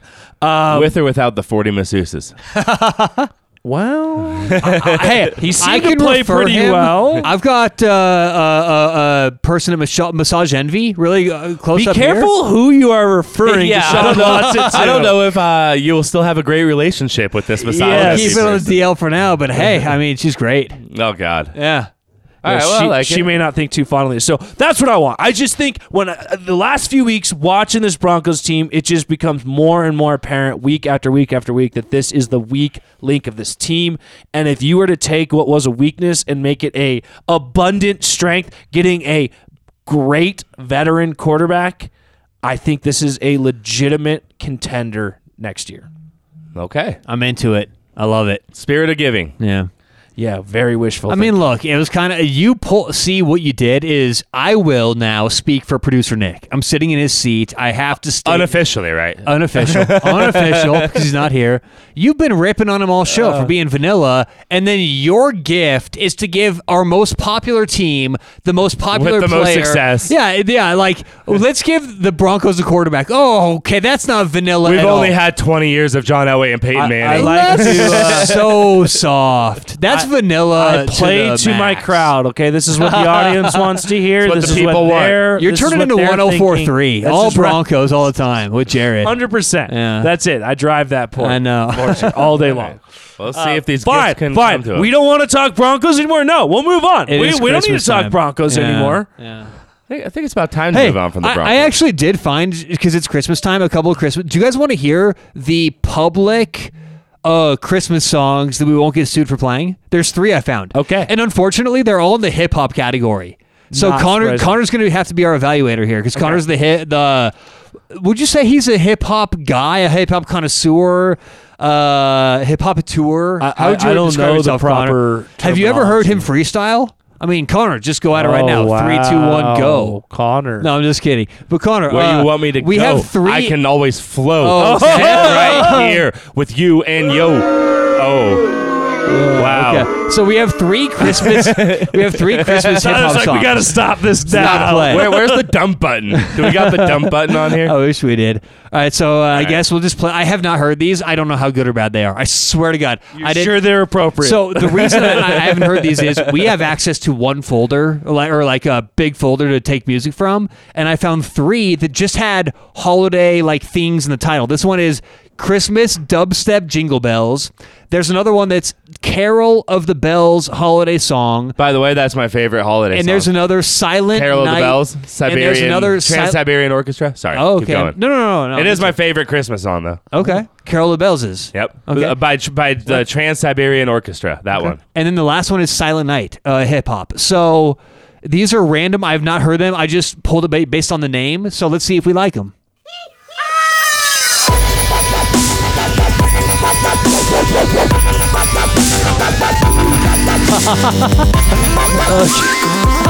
Make it stop. Oh, my face is melting. I can't feel my face. Yeah, that one did have dubstep. That was in the worse than name. Mariah Carey. That was worse than I feel like I Mariah. need, this I- one I feel is like I need a Bells. light show now. Let's get to your favorite one, Connor. Okay. Oh, yeah, that's the best. Mm-hmm. I like the intro. Whoa. Oh, we should go out to this today. All right? My jam right here.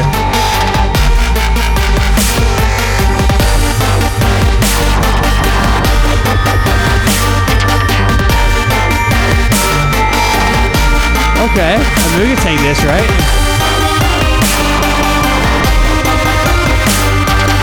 Would you? I think Connor's right. Like once it hits like ten o'clock, kids are in bed. You know, that's like yeah, Christmas music. Let's get rowdy. All right, well, so that's 30 seconds. Maybe I'll uh, do the outro to that today. Okay. All right, and then Yeah, here's the last one. Here's the last one we have. This is Silent Night. this was the one I was most intrigued by. What Silent Night rap? Where's the rap? I don't know. I'm waiting for it. Is it rap or it's hip hop? It says. But it's more dubstep to me than hip hop, or like uh, electronic. Yeah, it's like an electronic hip hop beat. I don't know. This is a letdown. I'm not. I'm not down with this Yeah, one. That no, was no thi- good. this or go to.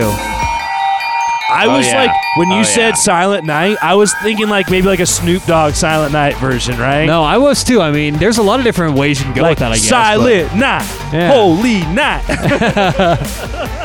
All is calm. okay, Connor, we gotta cut this off now. All right, that's that's that's good, Tyler. That's good. You know, me and Tyler used to make uh, electronic music. We did, but way oh back my in the god! I could just picture like I'm envisioning. Do you guys watch the show Friends at all? Oh, yeah, you know it, yeah. the throwback episodes of Ross and Chandler when they weren't. That's what I'm envisioning right now. The two we had some funkadelic nights. Uh, it was we did. fun. We had we had some good times. You know, All right. Monopoly, like we said earlier. You know, It's Just good. We, we, we've definitely wagered hundreds and hundreds of dollars on Madden games. oh Madden. That is definitely now. Let me say one thing before we move on. If there's one person in the world you don't want to play in Madden, it's producer Nick. Okay. Oh, I would believe that. Yeah, producer. I saw Nick when we did that Zoom episode. I saw the headset he has. You don't. He doesn't wanna- mess around. No, when no, he's no, no, playing no, no. You don't challenge producer Nick unless you know what you're getting yourself into. It's a bad idea. Although I will challenge producer Nick in uh, in Halo any day. So, Okay, okay, that sounds on. like. Yeah, Do we yeah. have access to that in the studio? He's uh, Uh, yeah, we can make that happen. okay. Yeah, we can make it's that on. happen. This is Yeah, on. yeah, it's, it's going to go down very soon. Yes. I love how Connor waits until he's not I know. here to challenge him. I, I, I specifically want to say that why he's not here because he's going to be freaking out right now at home listening. That way Well, we play the games all the time. the It's Hey, hey, hey, don't assume he's listening at home. I know. Maybe right. in his car. All right. Can we talk some nuggets or Uh, something here? well, okay. Nugs? Do we want to talk Nuggets or I do? I know we we, we try to stay away from the the the public, uh, you know, day to day life. We talk sports here, right? There's a lot of stuff that goes on outside of sports that doesn't really relate to sports. We try not to bring it in, but sometimes those things start to, to cross, right? And and what I'm talking about is some of the the shutdowns related to COVID, and I want to touch on that and the impact we see. Do we want to go there? Kind of negative, Woof. or do we want to talk something? Woof, as producer Nick Okay. would say. Okay, okay, okay, Connor. the, you, you're speaking to me. Let's talk some nuggets. Then, okay, let's let's talk some nuggets. I, I turn the floor to you. All right. What do you want to talk about? Uh, let, us go. Uh, okay. I just want to talk a, a little bit of nuggets here. I think uh, it, they kind of found themselves. Uh, they, I think they won four of the last five now, And currently Um, ranked fifth in the West. yeah. So you know what? That that's the thing is you you look up. Nuggets have been through a lot this season, obviously, with with the Porter going out, and obviously Murray's already out. You lose PJ Can Dozier. we just instead of calling him MPJ from now on, can we just call him the Porter? Ah, I like that. The, The Porter's out. You know what? There used to be a beer that I drank in college, and it was called the Holiday Porter, and it was by Sam Adams. And I always used to say, every time I drank it with an accent, I would always say, Give me the Holiday Porter. You are aware that Sam Adams is brewed in Boston. Wait, but then you, you can still say it with the accent. An American I just wanted to contribute to the conversation, okay? I Okay. just wanted to jump in That's little it's bit. good, but but you know what? With, with Should everything be that's like a happened, porter in the car. uh, you know, we've talked about the bench Holiday struggles. porter. The car. yes, Connor. I'm losing it today. Hey, man. you That keep it was- It's because going, I'm you here know? for Nick. You Things keep go off talking the about rails your, when I'm your here. holiday porter The or holiday whatever. whatever you wanna porter. call it. I like that. The Porte. fill me up with another porter, you know. No goodness. I mean, So Porter- we got I, Irish. am honestly not a big porter fan. Like I'm an oh. IPA. I'll even have a light beer, but porters are too heavy for me. Yeah, I No, like see, porters. that's what I you're like wrong. porters. Yeah, I People like them. think they're heavy, but they're not. Really? Not always. Especially a good porter. It's I not. see. Okay. I I, I kind of disagree, So but I like to porters. Porters is like one of my favorites up there. It's but it is heavier. It's but you know what? IPA is is also uh Yeah, a very heavy Like an hoppy. IPA sits in the stomach. Where It it's is- from- it Porters, goes porters could be a little less hoppy, and it's you know neither it's here a nor there. maltier, little less that bitterness to it. You know, it's good. I love Yeah. it. Getting back to nuggets. Had a There we go. salted caramel porter over the weekend. Ooh, that sounds It good. Yeah, I'm, I'm a really salted good. caramel fan. So. Yeah, yeah. I wonder that in a if anyone- they nailed it. I wonder if anyone on the Nuggets likes salted caramel. I'm trying to be Mike segue. Greenberg here. You're trying with to get a the- good segue I'm trying to be Mike Greenberg. Trying to I get us don't, back on I track. don't Like that? know where that connection comes. Is there something I was supposed to take No, from that? no, we're just Okay. trying to get back to the Nuggets. Back to the Nuggets. Yeah. All right. so with everything that's happened this year, you got the bench struggles, you got injuries, uh, you got uh, you know Jokic doing superhuman things, putting a team Mm-hmm. on his back, uh, and it, it kind of been a disappointing season, obviously, right? I mean, you know, just kind of hovering around 500 for a couple weeks now. You look, you look though, and just like you said. You're fifth in the fifth in the in the Western Conference, and and they're still in a good position. They're still a playoff team. Um, you know, I, I, I I've said this many times before, but uh, you know, maybe not this year is a champ. This year might not be a championship year, but as long as you got Nikola Jokic playing like he is right now, you you will be a Fighting like team. he is right now. Yeah. Hey. Yeah. Uh, Jokic is, and this is not stat of the week either, but Jokic is on track for the best season that has ever been played in basketball. I mean, uh, you you look at what he's doing right now. It, it is absolutely unreal. So he is averaging. Let me, let me let me pull it up. But he, he's averaging. I'm, I'm going to ballpark it. Okay. Uh, he's averaging, uh, call it 27 points a game. Okay. Uh, just under 14 rebounds a game and, you know, seven and a half assists a game. So like 27, 14, and seven. There's been nobody, nobody in the history of the NBA that's even averaged 25, 13, and six. He is Wow. shattering, shattering what anybody's ever done. You look at uh, PER player efficiency rating. You look at uh, uh, box score, uh, box plus and minus. Uh, you look at all these different advanced analytics. He is on pace for to, to beat Wilt Chamberlain for the best season in the history of I the feel NBA. like as far as centers go, that's the comparison you're looking for. Right. If if you are beating Wilt Chamberlain in terms of overall uh, production for a year, that is something i- incredibly special. And I mean, you go look at like the top five in PER, right? You, you're looking at players like there. There's Wilt's up there. You got LeBron James is there a couple times. Michael Jordan's there a couple times, and Jokic is beating all of them in these things. Do you think the NBA or the people who give awards would ever in a million years give a Denver Nuggets center the MVP Back-to-back? two years in a row? I think that they will have to I if think the Nuggets somehow that finish. barrier. If the Nuggets somehow finish with a top three seed, which I actually don't expect them to do this year, Yeah. but if the Nuggets do finish, I think he would he would be forcing them. Although this year. I think the narrative is too good with Steph Curry. Right, So as long as he doesn't, Steph, yeah. as long as Steph doesn't get injured or something doesn't happen with uh, the Golden State falling down to like six, seven, eight seed, right? I think it's going to be uh, pretty much impossible. To your point, No, Tyler, to, sure. to to have Jokic jump him. But can you imagine if Steph did go down or something weird happened and it's like they're left with maybe a lot of situation like I, last I year? actually think the barrier was crossed last year, and I, I don't think they'd have any hesitation giving it to him if there wasn't.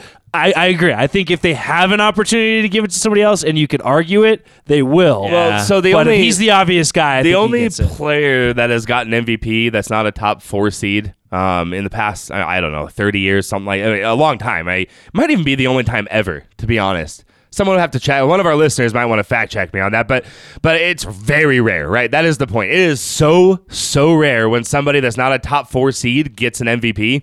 And the only time that, that I can remember that it's happened was when Russell Westbrook averaged a triple double. Um, and his and they were like the the seven seed or Yeah. something like that. And so six, seven seed.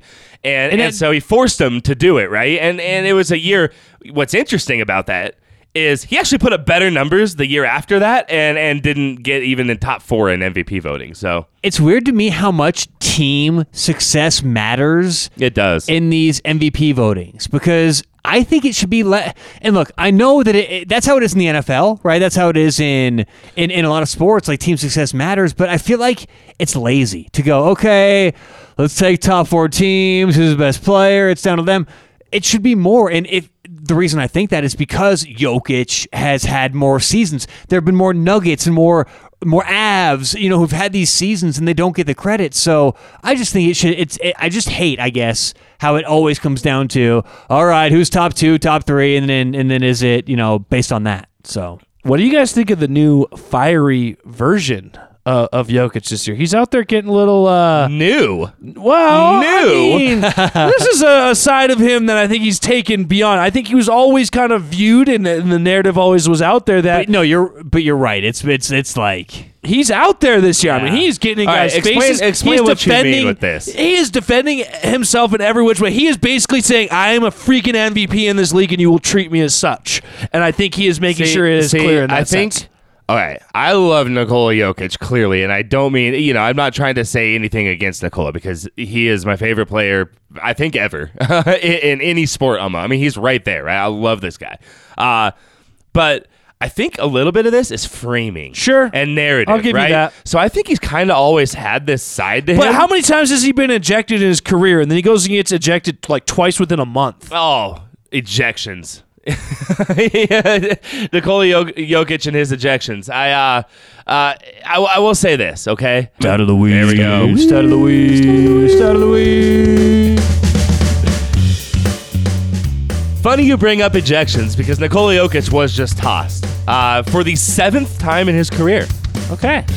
Six of those ejections have come at the hands of Tony Brothers, Ah. the official Tony No Brothers. way. Six of them. Get out of here. Yep, yep. She's like we got a personal vendetta here, huh? Yep, and and, and uh, five of them have come since since 2018-19 season. So so it is. Uh, he's got a feud with Tony Brothers. It started, I believe, it started against the Phoenix Suns. I, I, this might have been the second one, but it was definitely the one that sticks out in my mind a while ago.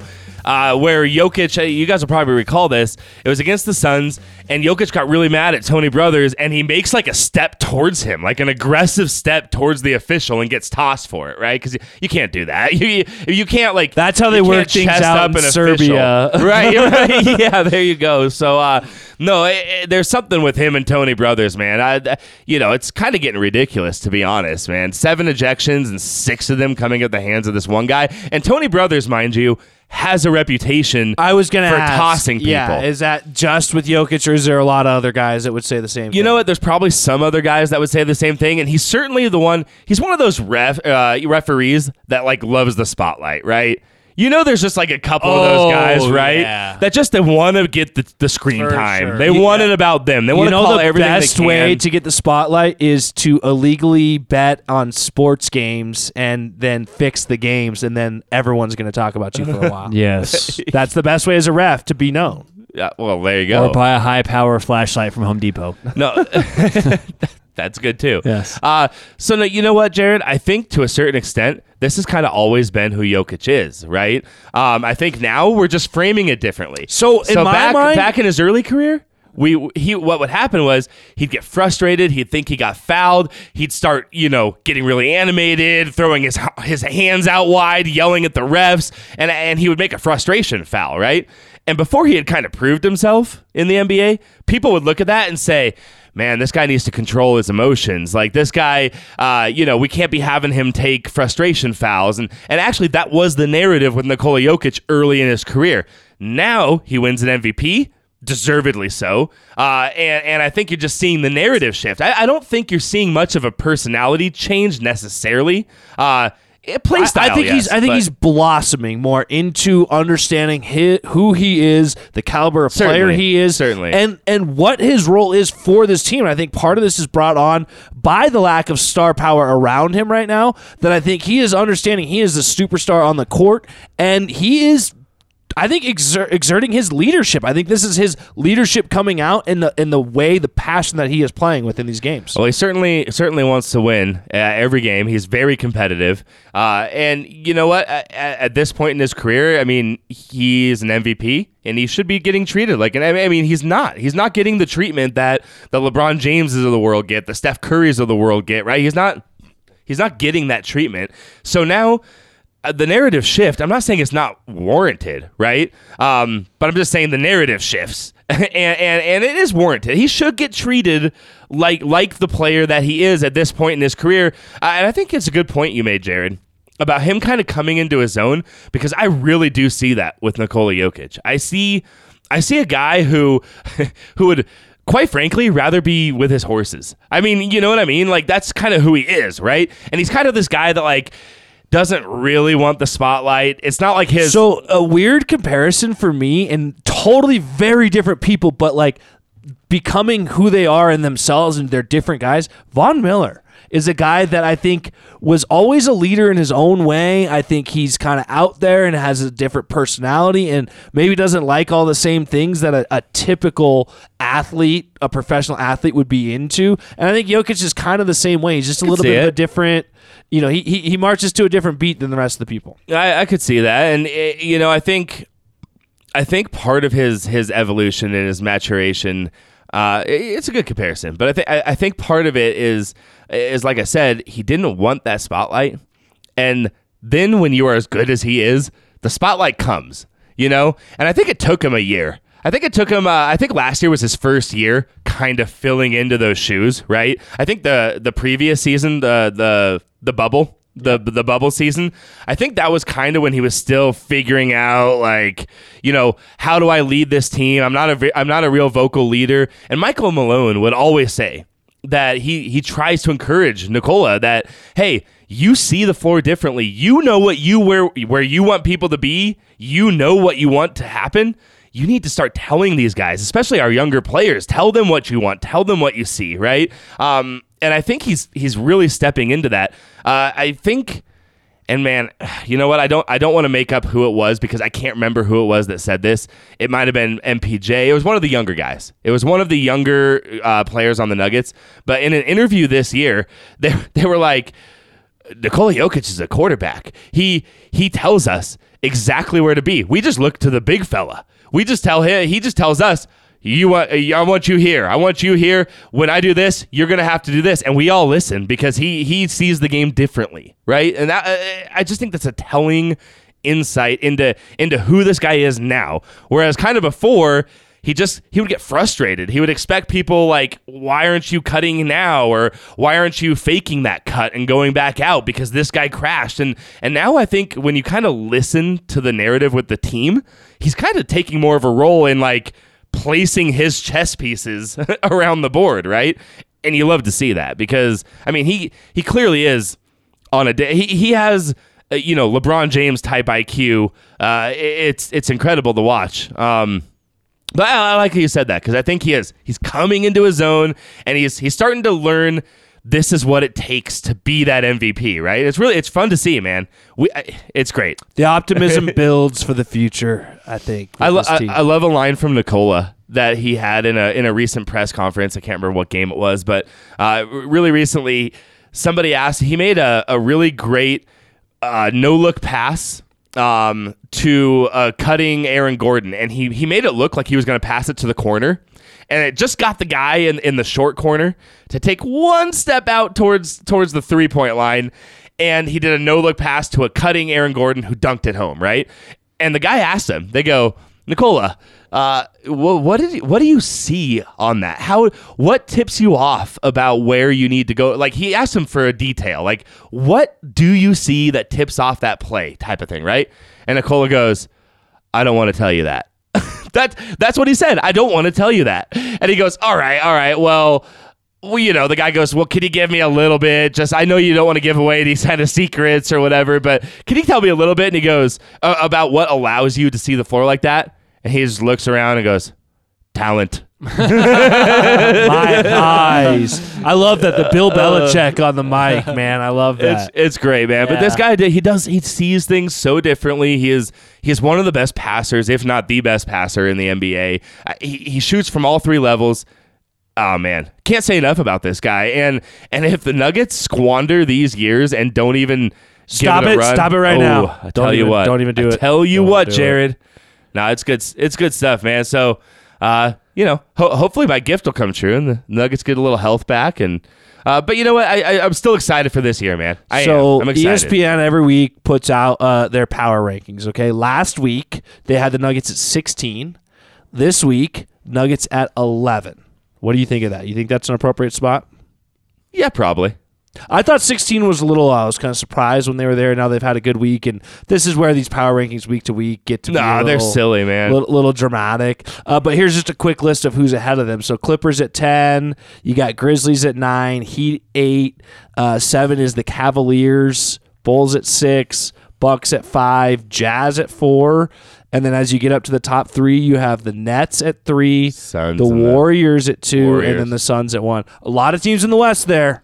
So that's putting them, I think, uh, uh, on those rankings. I think sixth in in the, the power rankings. Granted, remember at the beginning of the year, I was talking to you about how the East might have more wins than the West this year, and you thought I was crazy. I know. I think I'm still on I, track. loo- I that, looked at it to be today and I quite was honest. like, wow. Yeah, I mean, so The West kind of feels like the East Right? right now. Connor spicy coming through again. Getting spicy. well, so I mean, uh, you know, the the East does have two just horrendous teams that aren't even like that don't even belong on a basketball court. But that's but that, that doesn't take away from the conference in themselves. But right? but if you go look, I mean, I, you know, I don't have it in front of me right now, but it, but if you look at like five through thirteen in the East, I mean, you're all talking about a whole bunch of teams that are hovering around 500 or above. You know what I mean? Whereas you go look at that same bracket in the West, and you have a bunch of teams under 500. So right? the top seven teams in the East are above 500. You got the five seeds sitting at 18 and 13 with Miami.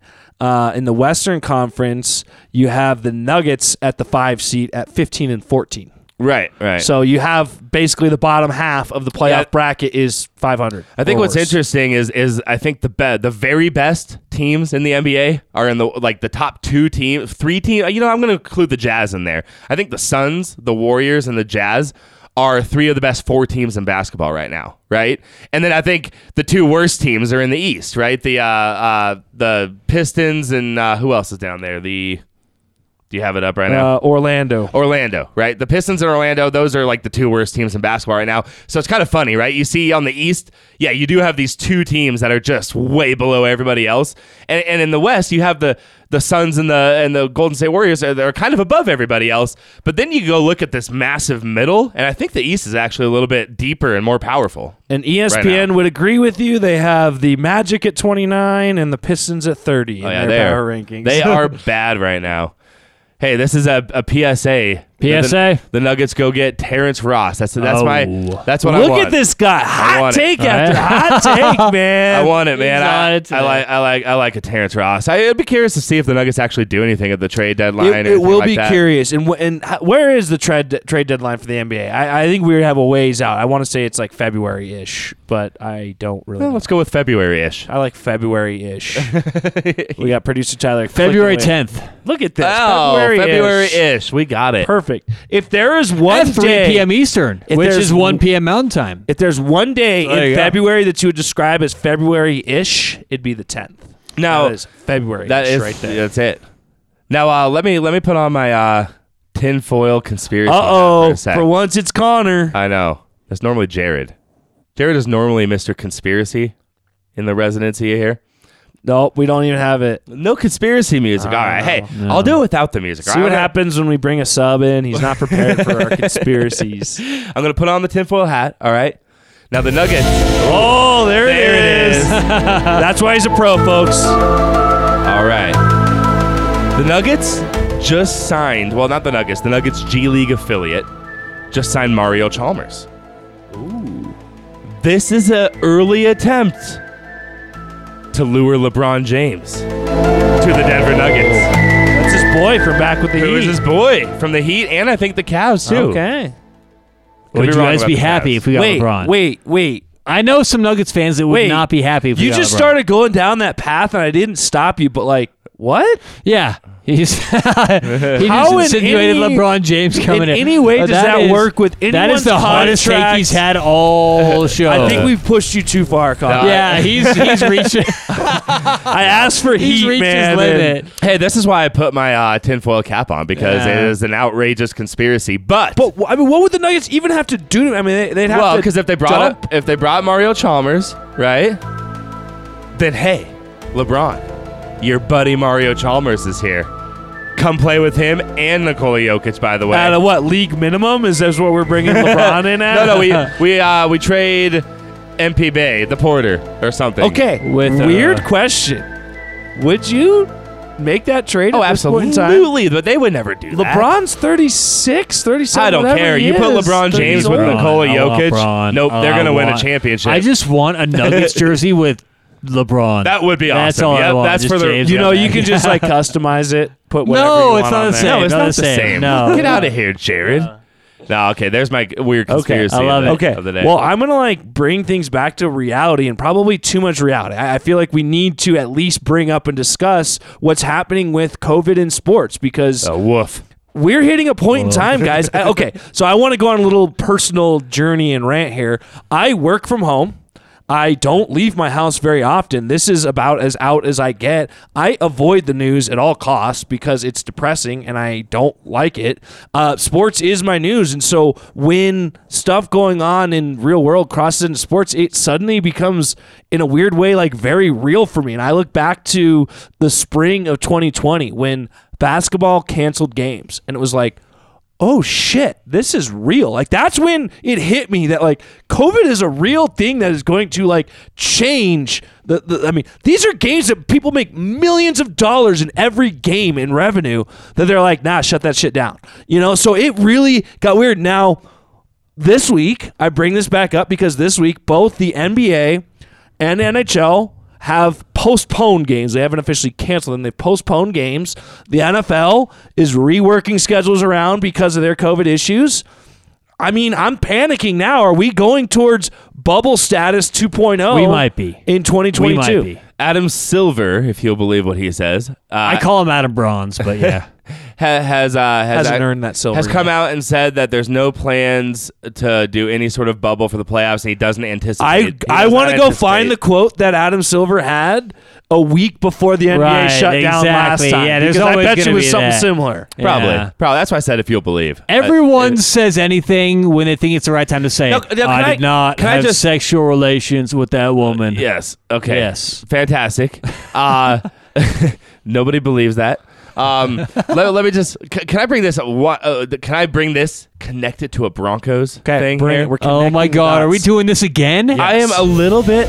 No, no, no. This isn't conspiracy. Oh, okay, okay, okay. This isn't. This is a. This is more of a rant. This isn't. Oh. I, I am upset. I'm. I'm hot right now. All right. Obviously, we've heard your takes. Today. So apparently, yeah, it's spicy today. We're coming at it. Uh so apparently, when the rest of the NFL has COVID issues, the NFL says, "Okay, No. we will move the game." No, you hear me out, Jared. All.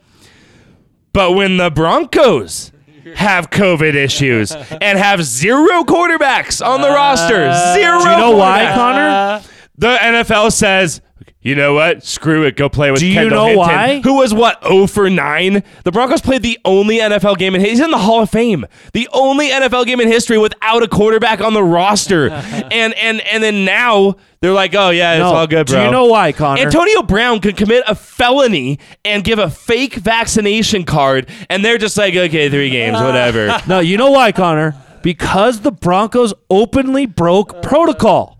They had guys in there unvaccinated without masks. Oh, and that you- was oh, a rule. Oh, and you don't think there's any examples of broken I'm going to go ahead and assume the there's no evidence of it, or mm-hmm. they would have Do you kept know that, or with are the you game. guessing I am guessing at this point in time, and th- trust me, the this point- NFL, the NFL has been known to flip flop on policies, to be very inconsistent in how they enforce Yeah, things. that- so that's true. It would That's not true. shock me to find out that they realized how much revenue was lost in doing that, and went, "Don't do that again. Let's make sure we keep making our dollars." Like that wouldn't totally surprise me, but I get so frustrated when I hear all these Broncos fans say, "Well, how come we didn't do it?" Because you didn't follow the rules. There were simple rules in place. You blatantly ignored them. You allowed your quarterbacks to all be in a scenario that where they're compromised. You got what you deserved.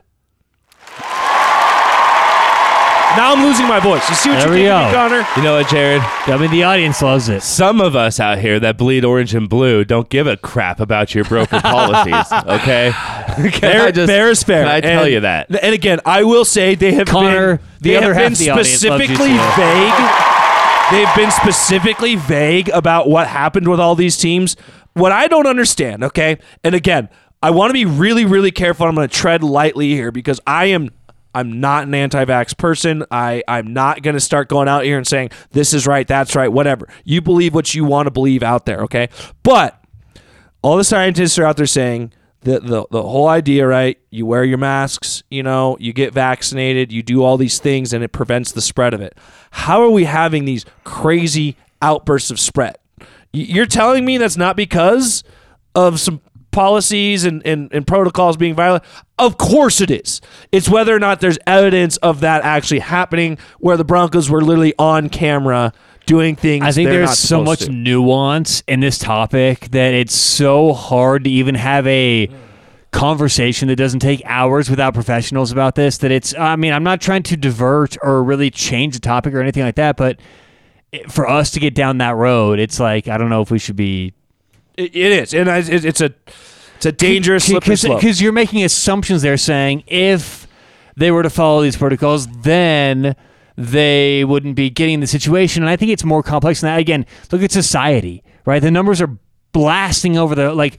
I just heard the new Om- Omicron, whatever it's called, variant, like is the more dominant one now. Who comes in- up with these? It names? sounds like the don't last know, level boss in a video It's game. so ridiculous. So does that mean we're on the last level? Is that I don't Dude, know. It feels like the last. God, I hope it's the last it? level. Yeah. But the problem is, is the last level takes you like several different times before you and beat that humans last aren't very good at what we're doing. So hopefully, it, we're a bad player, and especially it takes us a lot of humans in 2021, Can- 2022. Can I just can I just uh, throw this out there? Just throw it. Who is is more silly than freaking Antonio Brown? Yeah. The dude. Okay, so listen, I'm not going to get into whether or not you you have your belief that you don't want to get a vaccine or you do want to get it. Like, I'm not going to get into any of that right now. Okay. Uh, but how silly are you? I mean, how just how ridiculous are you to fake a vaccination card and then and then proceed to go get vaccinated? Like like. Uh, you- you- does that make any sense That is to funny. anybody? I didn't You know, what that that's that like doing? That's it. like getting a fake ID two days before you turn 21. yeah, yeah, exactly. Yeah. exactly. And then going to get busted. You know what at- happened? yeah. No, you know what happened to Antonio Brown this offseason? He had a trip he wanted to take outside of the country, and a lot of countries required that, you know, and in, coming in and coming out. Uh, and he needed to take that trip. Plus he had a chef. he had a short timeline. He didn't have Ah. enough time to get those And doses funny? in. His chef was the one that gave it away. And you know why I believe that? Is because friend of a friend was the chef of uh why can't I think of the star of the Clippers? Uh Connor. uh, Kawhi. Kawhi Leonard. Kawhi Leonard. Is that what you're He was about? the chef of Kawhi Leonard for like a year and a half. Ooh. and ended up either quitting or getting fired. I think he quit because Kawhi would apparently like order something like I don't know, like I want steak and potatoes, and he'd make steak and potatoes, and Kawhi would refuse to eat it because like he made it with like a specific butter or like something that Kawhi didn't like, and he's like, dude. Kawhi never told me what he wanted, but he would always get mad at what I made. And he was like a five star chef. He was a good chef. And and Kawhi would apparently like not be communicative at all and not be like, hey man, I want this. Kawhi would just be super like, yeah, man, give me this, and I don't want this, and would always just get pissed. Well, at he is a it he is a fun guy. Could you imagine though being the chef for Antonio Brown? What do you think? You like? I feel like you're getting some weird. but, but I don't. orders I'm sure you're getting some very weird stuff. My point is, you're in there with them. You see everything. Is the chef? It's very strange, like position to have. But Antonio Brown, plus, and, and I hate to make light of this, but I think Antonio Brown is kind of he. He used to be when he came out of Central Michigan. You know, he was this real different, humble person. And not to say people don't change, but there's been made. There's been a lot of people, and there's articles, plenty of articles about this uh, that he's taken some huge hits, specifically the the Vontaze Burfict hit that everyone made a big deal about, and the NFL changed the rules about the helmet to helmet. And Ah, against against Cincinnati. yeah, against Yeah. Cincinnati, and I, I mean, I Thanks, think we by the maybe- way, uh, Vontaze Burfict for potentially skyrocketing the Broncos to the Super Bowl. Yeah, earlier, but I think 'cause that- that he wasn't able to play in that playoff game against the Broncos as a result of that hit. Oh, there you go. I, I think No, that that's that's Antonio that's. Brown may be suffering from like CTE. Okay, I wanna fair. be Let's careful that's not. I wanna be careful but- with Yeah, that. I hope Okay. it's obviously not. And look, uh, the only reason I would bring that up is because I've read so many articles from what seems like credible sources saying, look at what CTE does. Look at Antonio Brown's past. Look at his. What we know, all you can look at is, is data points, right? What do we know has happened to him? What can we look at in terms of interviews before? And I don't want to make too much about this on the show, but that's what I kind of. I want to be careful with that, though, because that seems to be becoming a common narrative when former or current NFL players do things that they are trying. People are trying to justify. Why would he do this? What is in his head? Well, this is probably it. And the unfortunate thing is, is you can't test at this point in time. They don't have a test to determine if you have CTE until you're di- dead, until you've died, and they can test your brain. Yeah, then they they know, and so I think it's I think it's uh, uh, something we, we want to be careful on that. Too many people are just assuming, oh well, that's probably you know that that could be contributing, and and maybe it is, and and and I would attribute it, and this is kind of a weird comparison, but to somebody with PTSD that you know nobody can know what's really going on in their head, what, what where they're at, but their actions and what they do because of what's going on in their head, I think is where. I think that's what people need to be held to is is the actions that you take. And and if you you know, there's a lot of people out there with a lot of mental illnesses and struggles that they have. And I and I I, I just think to to just say, oh well, CTE could be a part of it. Well, I think that's something that if you're not right mentally in the head, then then things need to be addressed on that side of it with with seeking out mental help. No, I think so too. For sure. Absolutely. No, you know, and, uh, hey, you you did tell us that we were getting serious here, so It did. It uh, got real can I- serious. can I just bring this a little? Can I just can I throw something out there now that we're talking about the COVID and everything? All right, uh, The did- Rona. okay. So in the NHL, I'm going to throw this out to you guys. Okay, Okay. in the NHL, Okay. what is the especially as a Colorado fan? As a hint. What is the dirtiest play you can ever remember in your entire like sports life? Uh, I, I remember the hit. I don't remember the guy's name. Bertier. Bertier. Nope. Nope, but close. Tyler, do you No, remember what I'm talking about here? What is the dirtiest hit play that you have ever seen? It, it has to be right up there with in, in hockey. The dirtiest thing you've ever seen in the NHL. I, I don't remember exactly the play you're talking about, but I remember It's the, the, sucker punch from behind, right? Yep. That's what Yeah, we're talking about. that. Steve yeah, Moore yeah. Uh, was was career was ended essentially. Yeah, what was the guy's name? Todd Bertuzzi. Bertuzzi. I was close. I was thinking. Gary The- Bertier. the like NHL. From, uh, from uh, Remember Yes. the Titans. You- you- yeah, there it is. Uh, it's Todd Bertuzzi. Okay, uh, the NHL right now has one player who is unvaccinated. Shocker. Care to guess who it is? Are you kidding me? Uh, First of all, this guy's still in the league? Todd Bertuzzi. That was a long time ago. is the only unvaccinated Of player, course. according. That's what the NHL is saying. Of So, course. I know. There we go. wow. The fact that that guy's Just even, uh, the fact that I saw his name when they said that, I'm like, oh man, that is. Uh, yeah. the fact that he's still playing. I mean, he should have to pay. Yeah. You know, he should have to pay some kind of serious money over and over. They, you know, whatever. I Okay. digress. We need to talk about something else before the end of the show. We can't end the show like that. I don't. I don't think we can end the show like that. Can we? No. Okay, I got one last little topic that we'll hit, and I will. I actually wanted to save it for when producer Nick was here, but uh, you know we we got to hit it here. So, Steph Curry becomes the NBA's Yeah, all-time leading three-pointer. Three-pointer. Three point Three point uh, shooter. shooter. How about that? Shooter? Okay. Three pointer. Three-pointer. He becomes the? NBA's all-time three-pointer. Um, and, and that's impressive. Tom in and Brady of becomes the all time touchdowner? three-pointer. Er, ring. See, I knew we Uh, could. We needed to laugh at the end of this. We need, so uh, that's impressive in of in of itself. But what's even more impressive is it took him 789 games to get to 2,977 three pointers made. By the way, Wait, uh, say that. Can you say that again?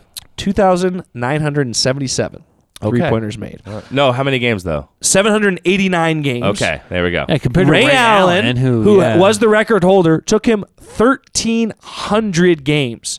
We're talking nearly half. I mean, we're talking like 60% of the games that it took him to get that accomplished. At what point, or maybe it already should be happening, should Steph Curry be in the GOAT conversation? Nah. You know, I'm gonna take a I'm gonna take a uh, leaf from the producer Nick's uh, playbook here. Nick likes to frame this discussion around. He doesn't like talking about a goat discussion. He likes talking. He doesn't like that. He likes the Mount Rushmore.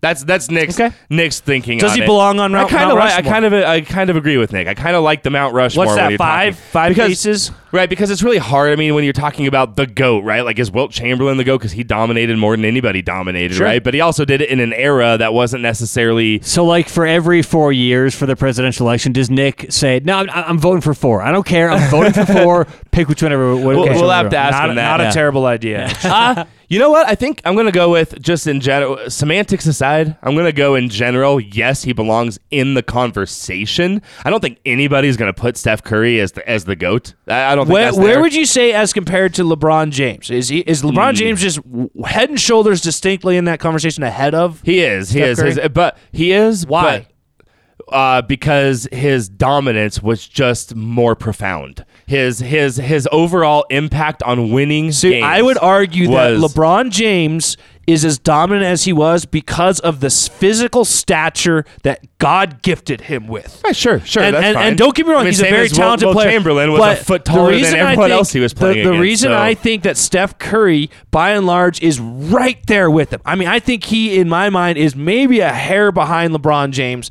but right in the same conversation is he revolutionized the way that the NBA is played right now. Yeah, I think he was the leader in taking what was an inside game where everyone wanted to dunk, and that was everything that the NBA was And about. lot- there was a lot of And- mid range when the when the Sure, Spurs sure. were tearing up the league. and, it was a lot and I remember when Steph Curry was coming into his own, and all the experts out there said, You can't win like this. You just can't win when everyone's just standing around the three point line shooting.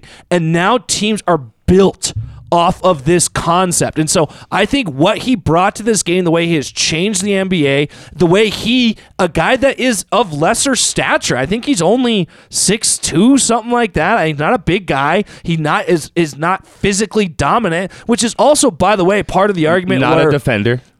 Well, No, I mean, I mean, he ca- he has a little bit of perimeter defense. He's he's you know, but and, and he's not the worst on ball defender Right. I've ever seen. Sure. but, but he's he's certainly not. Uh, you, you don't look at him like. For instance, when you see a Michael Jordan, that's a, just an excellent two way player, Yes. or or a LeBron James, who's an excellent two way player. You know, you Okay. don't. and I will give you that because you're right. He does not belong in the same category as those guys defensively. But you know what? I think I think Steph belongs in the conversation in the same way that uh you know, a Kareem Abdul-Jabbar belongs in the conversation. You know, uh, maybe even like a Magic Johnson belongs in the conversation. Somebody that came along and did something a little bit differently than everybody else did, and and because of that, kind of made it a lasting pr- impression that will never leave the game of basketball. So, so yes, I agree with you. He belongs in that conversation because of what you just said, because of what he did to the game. I would be so curious to see three points per game before Steph Curry came into the league, and then f- five years after Steph Curry was. I Yeah. would be so curious to see that. It all depends on how you define this whole conversation because if you look at impact on the game,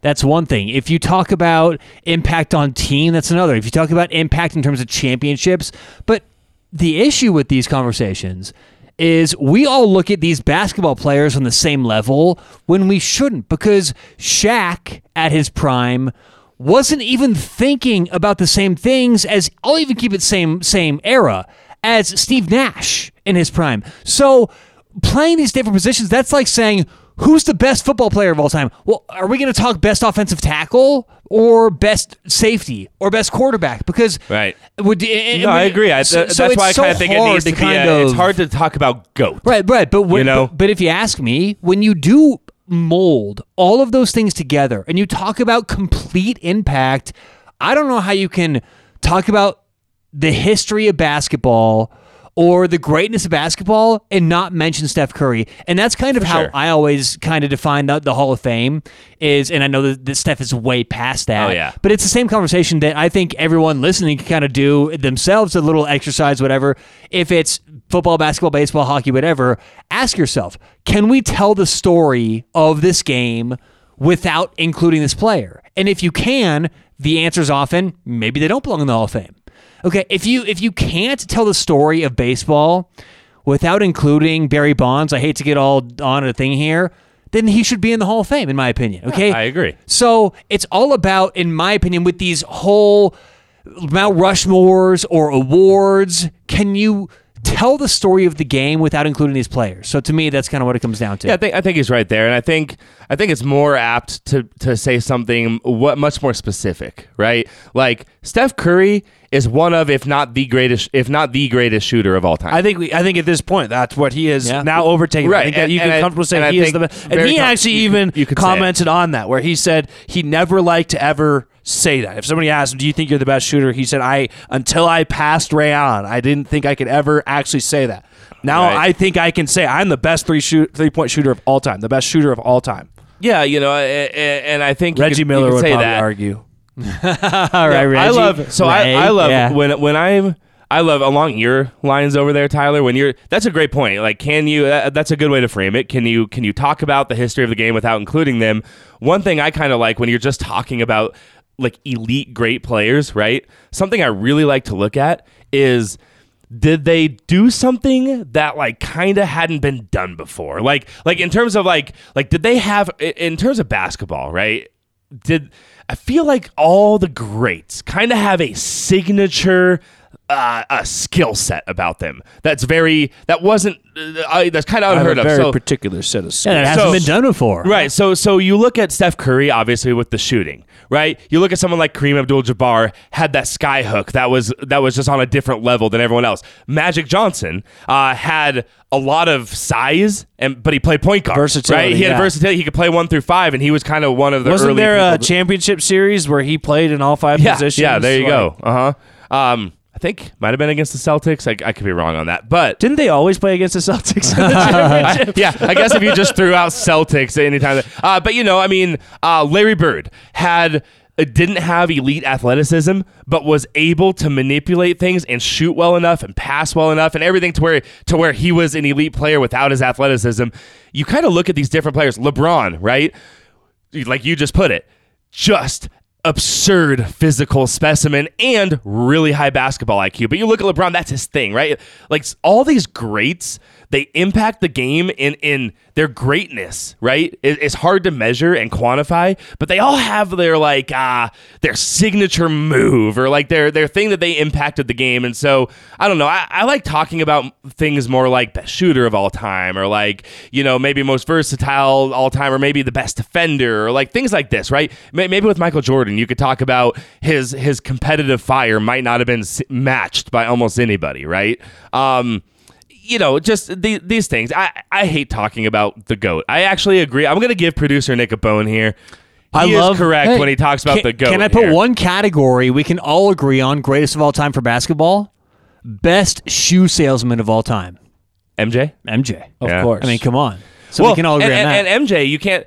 When you're talking about the history of the game and how Yeah. he changed, I mean, he absolutely changed how players are marketed, Commercialized and the endorsed. game, yeah. 100%. Uh, completely uh, revolutionized it, right? So I think Steph Curry And you absolutely argue- belongs in this conversation. He was part of bringing the game to the outside a little bit too. He wasn't a, a strong three point. Well, he was strong, but he didn't shoot a lot of three pointers. But MJ helped kind of bring the game out a little bit too. yeah, you know, I mean, he was They still know- at, at that time, yeah, that was a, a lot of big guys down in the post playing in the. Yeah. Yeah, I mean MJ. I, I I could be wrong on this, but I'm pretty sure he was a low thirty percent three point shooter in his career, which is not good by Uh, today's sure, standards. but still, he didn't. It- uh, he low he was- sample size. He didn't shoot a lot of them. You know what I he think? shot enough of them to have a sample size. Yeah, he wasn't a shooting great. five and a half a game like he would now. but it's granted, different. okay, but granted, here's the thing: is right.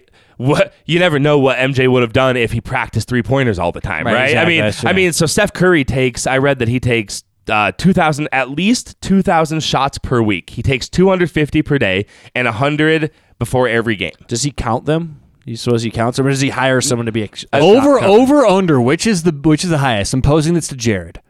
Steph Curry shots made in a week, Okay.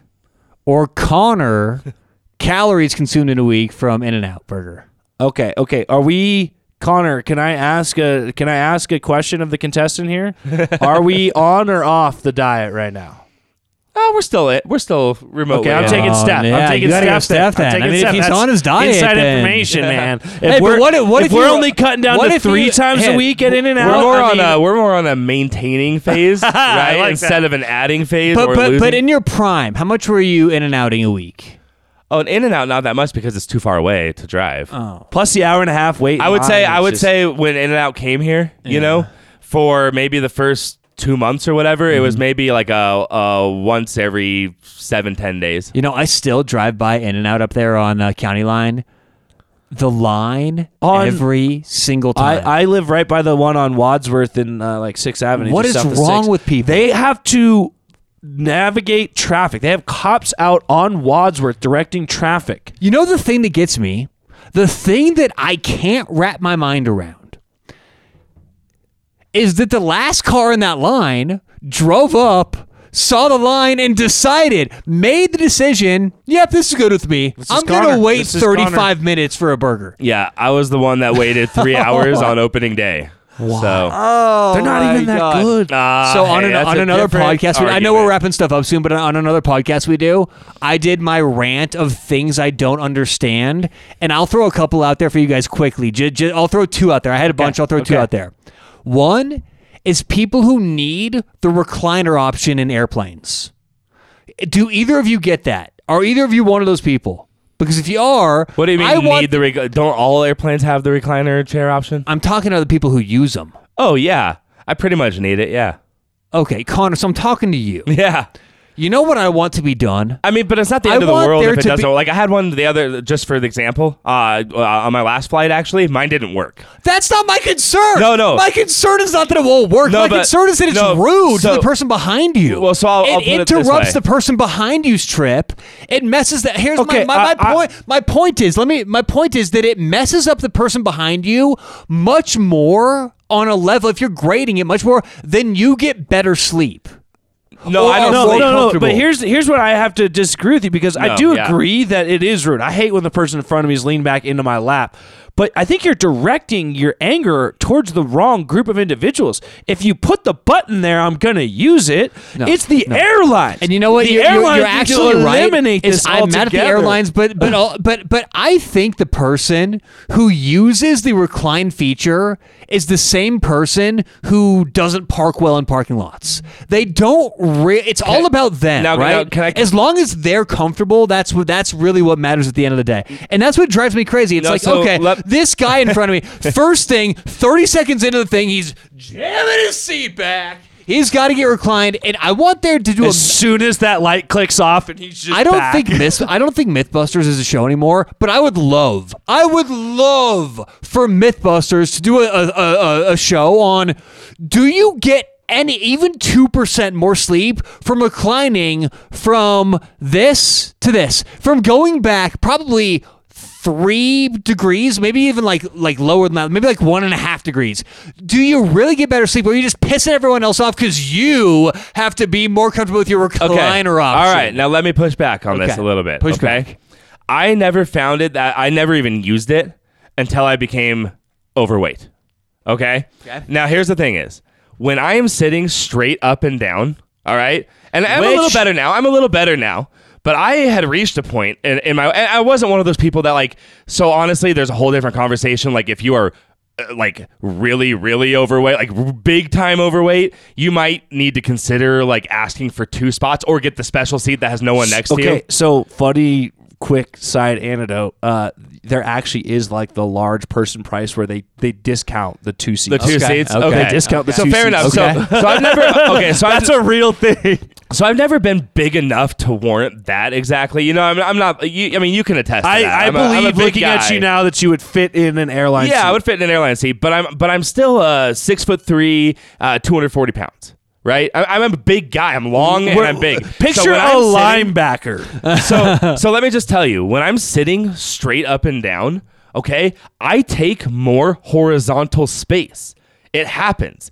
Um because because my belly collapses. You gotta I flex that out- core, Connor. I come out this way, and, and and not only that, but when I'm leaning back a little bit, I can put my arms in front of me, so I'm not hogging the person next to me. So I hey, understand so all the person those- behind Connor. me might have. You just said yourself, it's three inches, right? Eh, eh, no, no, it's like it's like You- I, you sa- just I, said three I- inches. I You said ballpark three three degrees Oh, actually. three degrees. Yeah, Sorry, which is go. probably like an inch. Okay. So yeah, probably like an inch, right? So so what's more inconsiderate? That I'm taking up more horizontal space to the person next to me, or or or, or you know what? My legs are long enough that they go straight up under and all But the way still, through. it depends then on your size. And for you personally, you're looking great lately, man. You're looking. You, you can easily. I think you're over, Not uh, worry the person next to you, and and it's it's again, it's all about ratio, risk reward. Let's compare things, right? The comparison of the person next to you for you compared to behind you is not close. You would much rather, or, or the person behind you is much more annoyed than the person next to you, based on your body type. Okay. Can I also say this much? Okay. Yes.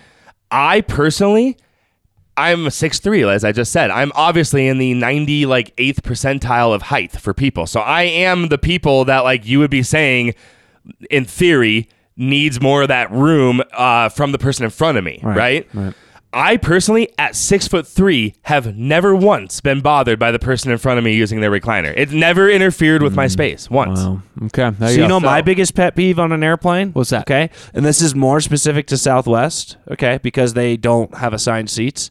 But it's a couple that goes in there and they sit aisle and window Oh, and yeah, jam someone in between them. I'm like, That's what are you doing? move. What are you doing? Okay. That says a lot That's about good. people. That's those good. are those are the people not parking correctly. No, that's the guy diagonal in, in two spaces so that he Yeah, makes sure. So he makes sure his car has Exactly, all the room. exactly. All right, all All right. right. Let's get to your second thing. Let's my, my, my second thing, and actually, I have two good ones, so I'm going to just squeeze two in quickly. My next thing is is again things I don't get, things in life I just don't get. The next one is real Christmas trees. Why anyone would put a real tree in their home? Now, the idea sounds great. Like it sounds like a fantastic idea. My dad, for years, used to get real Christmas trees, so I've experienced this. you had one in college, We had one in college, and we lit it on fire, and We it did. almost caused a really big So issue. here's the oh. thing. That sounded like a great Here's the thing with real Christmas trees. It sounds again like a great idea. Let's go get a Christmas tree put in the. What you don't realize is that first, within probably 15, 20 minutes, your whole house smells like a forest. That's good. So That's you're not deal- a bad thing. Oh, it's not bad. It's, it's kind of kitschy for like the first day and a half. And they're like, oh my God, can we stop camping? Okay. Second thing is within, again, probably 12 hours, the bristles start falling off. And you've got those needles everywhere. Third, it's sappy. So you're getting sticky sap everywhere. And fourth is even if you give it a bunch of water, that tree starts dying within a week. It's and cut off. It's Exactly. no longer So, in the ground. This whole di- idea of the real tree, I don't get these people and families who have to go out get it, and I especially don't get the Clark Griswolds who have to go cut down No. their own tree. Which okay, so I was I was out in uh, Winter Park area recently. That's apparently like a license you get, like that because they only allow so many trees to be cut down. That's like you have That's to like apply for. license. Yeah, It's- and it's- there's only so many people that get to do that every year. I But- don't understand. and it. so you're coming back down through Berthoud Pass, and I was all hoping these w- It's a major fire hazard. I was hoping one of you two would be a real tree guy to try and so talk here's my me. thing. I love real trees. I grew up with the real tree. I Always had it. I'm just too cheap. I'm not buying that every right. year. I buy the one fake tree, and that lasts me for like But a hey, good ten you, years. you guys have seen my, my living It's room. I got a nice seven and a half conifer fir. Looks beautiful. It's got the double branches. Oh, it's it's amazing. It's all you need. You don't Okay. need to go. Important through the- question though. Yes. Do you get the the tree with the lights already in it, or do Of you course. string lights? No? I'm not a str- I'm not a self stringer. I'm the same way. Yeah, it, it's too Mine difficult. change colors I have. I tried. I used to be a self stringer, and I've dealt with so many headaches. And you wouldn't think a row of lights would be so difficult, but man, one of It those things is. goes out, and then they all. Uh, and then sometimes the, uh, the newer ones they actually don't run off that anymore, so you don't have good. to I'm worry sure they about one fixed that because that's been a headache for decades. Yeah. Okay. Yeah. Uh, and uh, no, I I I agree with you on this. Okay, And okay. and I will just say real quickly. Yeah. Uh, I do remember the fire that was. the uh, fire. we we put it in in Tyler's backyard, and we're like, well, you know, we're dumb college kids. Like, hey, this is a good idea. Let's light this tree on fire. We're done using it, and it's all dry now. It'll probably burn, right? We put the flame to it. It immediately just burst into this like ten foot wall of flame, and there's power lines Yeah, right running over. above- so right right below power above, lines. like we put it right under these power This lines. is in the backyard. Yes. Yeah. And so Yeah. there is these a 10 foot wall of flames that was out of control going into the power lines and it was an absolute disaster. Yeah, Luckily yeah, nothing not good. crazy happened, but that Exactly. was ab- I am with you on this. No need for regular Christmas. You don't need trees. to put a Get real fake. Okay. tree in your home. So on the range of Grinch to Clark Griswold, where do you find yourselves in the Christmas spirit? right away, uh, the spirit. Uh, Spirit, I- dude, decorations, I'm all of it. man. I'm all the way in. I'm you're- all. you're I'm all in for committed. Christmas. Now, love now, Tyler, you live in a townhouse. Yes. And correct me if I'm wrong, but I don't see any lights strung on the front of your house. So Are I'm- there rules with your HOA? No, there's sense? rules with my roof. So I'm still waiting to get an inspection. We just got a new Oh. roof and there was some issues with the roof. So until I get the city inspection, if I do anything up there, they then have a reason to be like, well, he climbed on the roof. He did that. I'm like, I'm not touching it. I'm not doing anything. We wanted outside lights, but I got some issues going I've always wanted to see a townhouse complex, right, where you have the strip of like four or five in a row, and just one person has it strung across their like Uh, right, just one person. twelve feet Next of time, house. well, next time you guys come over and leave, you can check out. A bunch of my neighbors have it up, but no, for that reason, I didn't even want to mess with. Because you don't know what these shifty insurance legal people are going to do. So no, I don't. I'm waiting for a hailstorm to. Is to that a is that a new- technical title? Shifty insurance legal people? Dude, that's what I call them. yeah, good. All right, All right, my, let's my go to last last one. My We gotta get outta last thing in life that I just don't get: Three Musketeers bars. Why does everyone hate on Three Musketeers? Why Musketeers? do they hate on them? I mean, I don't love them, but is they're not. what is up? Nougat, Three it's Mus- good. It's weird. First of all, nougat is like the stuffing of the candy world. It's it's just there to literally be a filler. It's nothing but filler. That's It's, all. it's like the Twinkie is. of candy bars. It's all nougat is. Now, see- nougat is fill, and, and it's it's it, it's it. I don't get. There's so many other options. Yeah, yeah, So I wouldn't, like, someone go out yeah, it's two. not a top five choice for me. So but for people, but, but there are people out there, Yeah. maybe even some listening, who go to a candy store or the candy aisle and they choose a Three Musketeers. I will never. Oh, I know in a someone like billion that. Years I do know someone understand like that. Well, I don't get it. Yeah, you know what? I, here's what I feel about the Three Musketeers. Explain it to me. If you're gonna go with Three Musketeers, right? If that's what you like, why not just go Milky Way? Exactly. You get the Why not just go Milky there. Way? You get a little Yes. caramel on there. See, well, Connor's not the everyone answer. likes That's caramel. exactly not right. everyone likes caramel. I Who love doesn't it like myself. caramel? I, I love it. I love caramel. I mean, So if this I don't were know. the, the if this were the 1600s and you didn't like caramel, you're a witch immediately. Like you're a witch. You gotta tell you gotta tell us, listeners out there, what are your feelings about these things that Tyler does not get? Get at us at Red Rock Sports Exactly. One. Let us know how crazy he is, or uh, possibly how correct he is. And quick around the horn, guys. You brought up candy. It's the holiday season. We love it. Best candy around. Reese's. Snickers. I'm on. I- I'm, I'm a Reese's Yeah, you gotta guy go with myself. it. I'm a Reese's guy. Okay. Hey guys, thanks for tuning in again. Everyone have a great holiday season out there. We'll catch you again here before New Year's. You can always again find us on Twitter at Red Rock Sports One. For Tyler, thanks for filling in. Connor, I'm Jared. This is Red Rock Sports. Bye bye.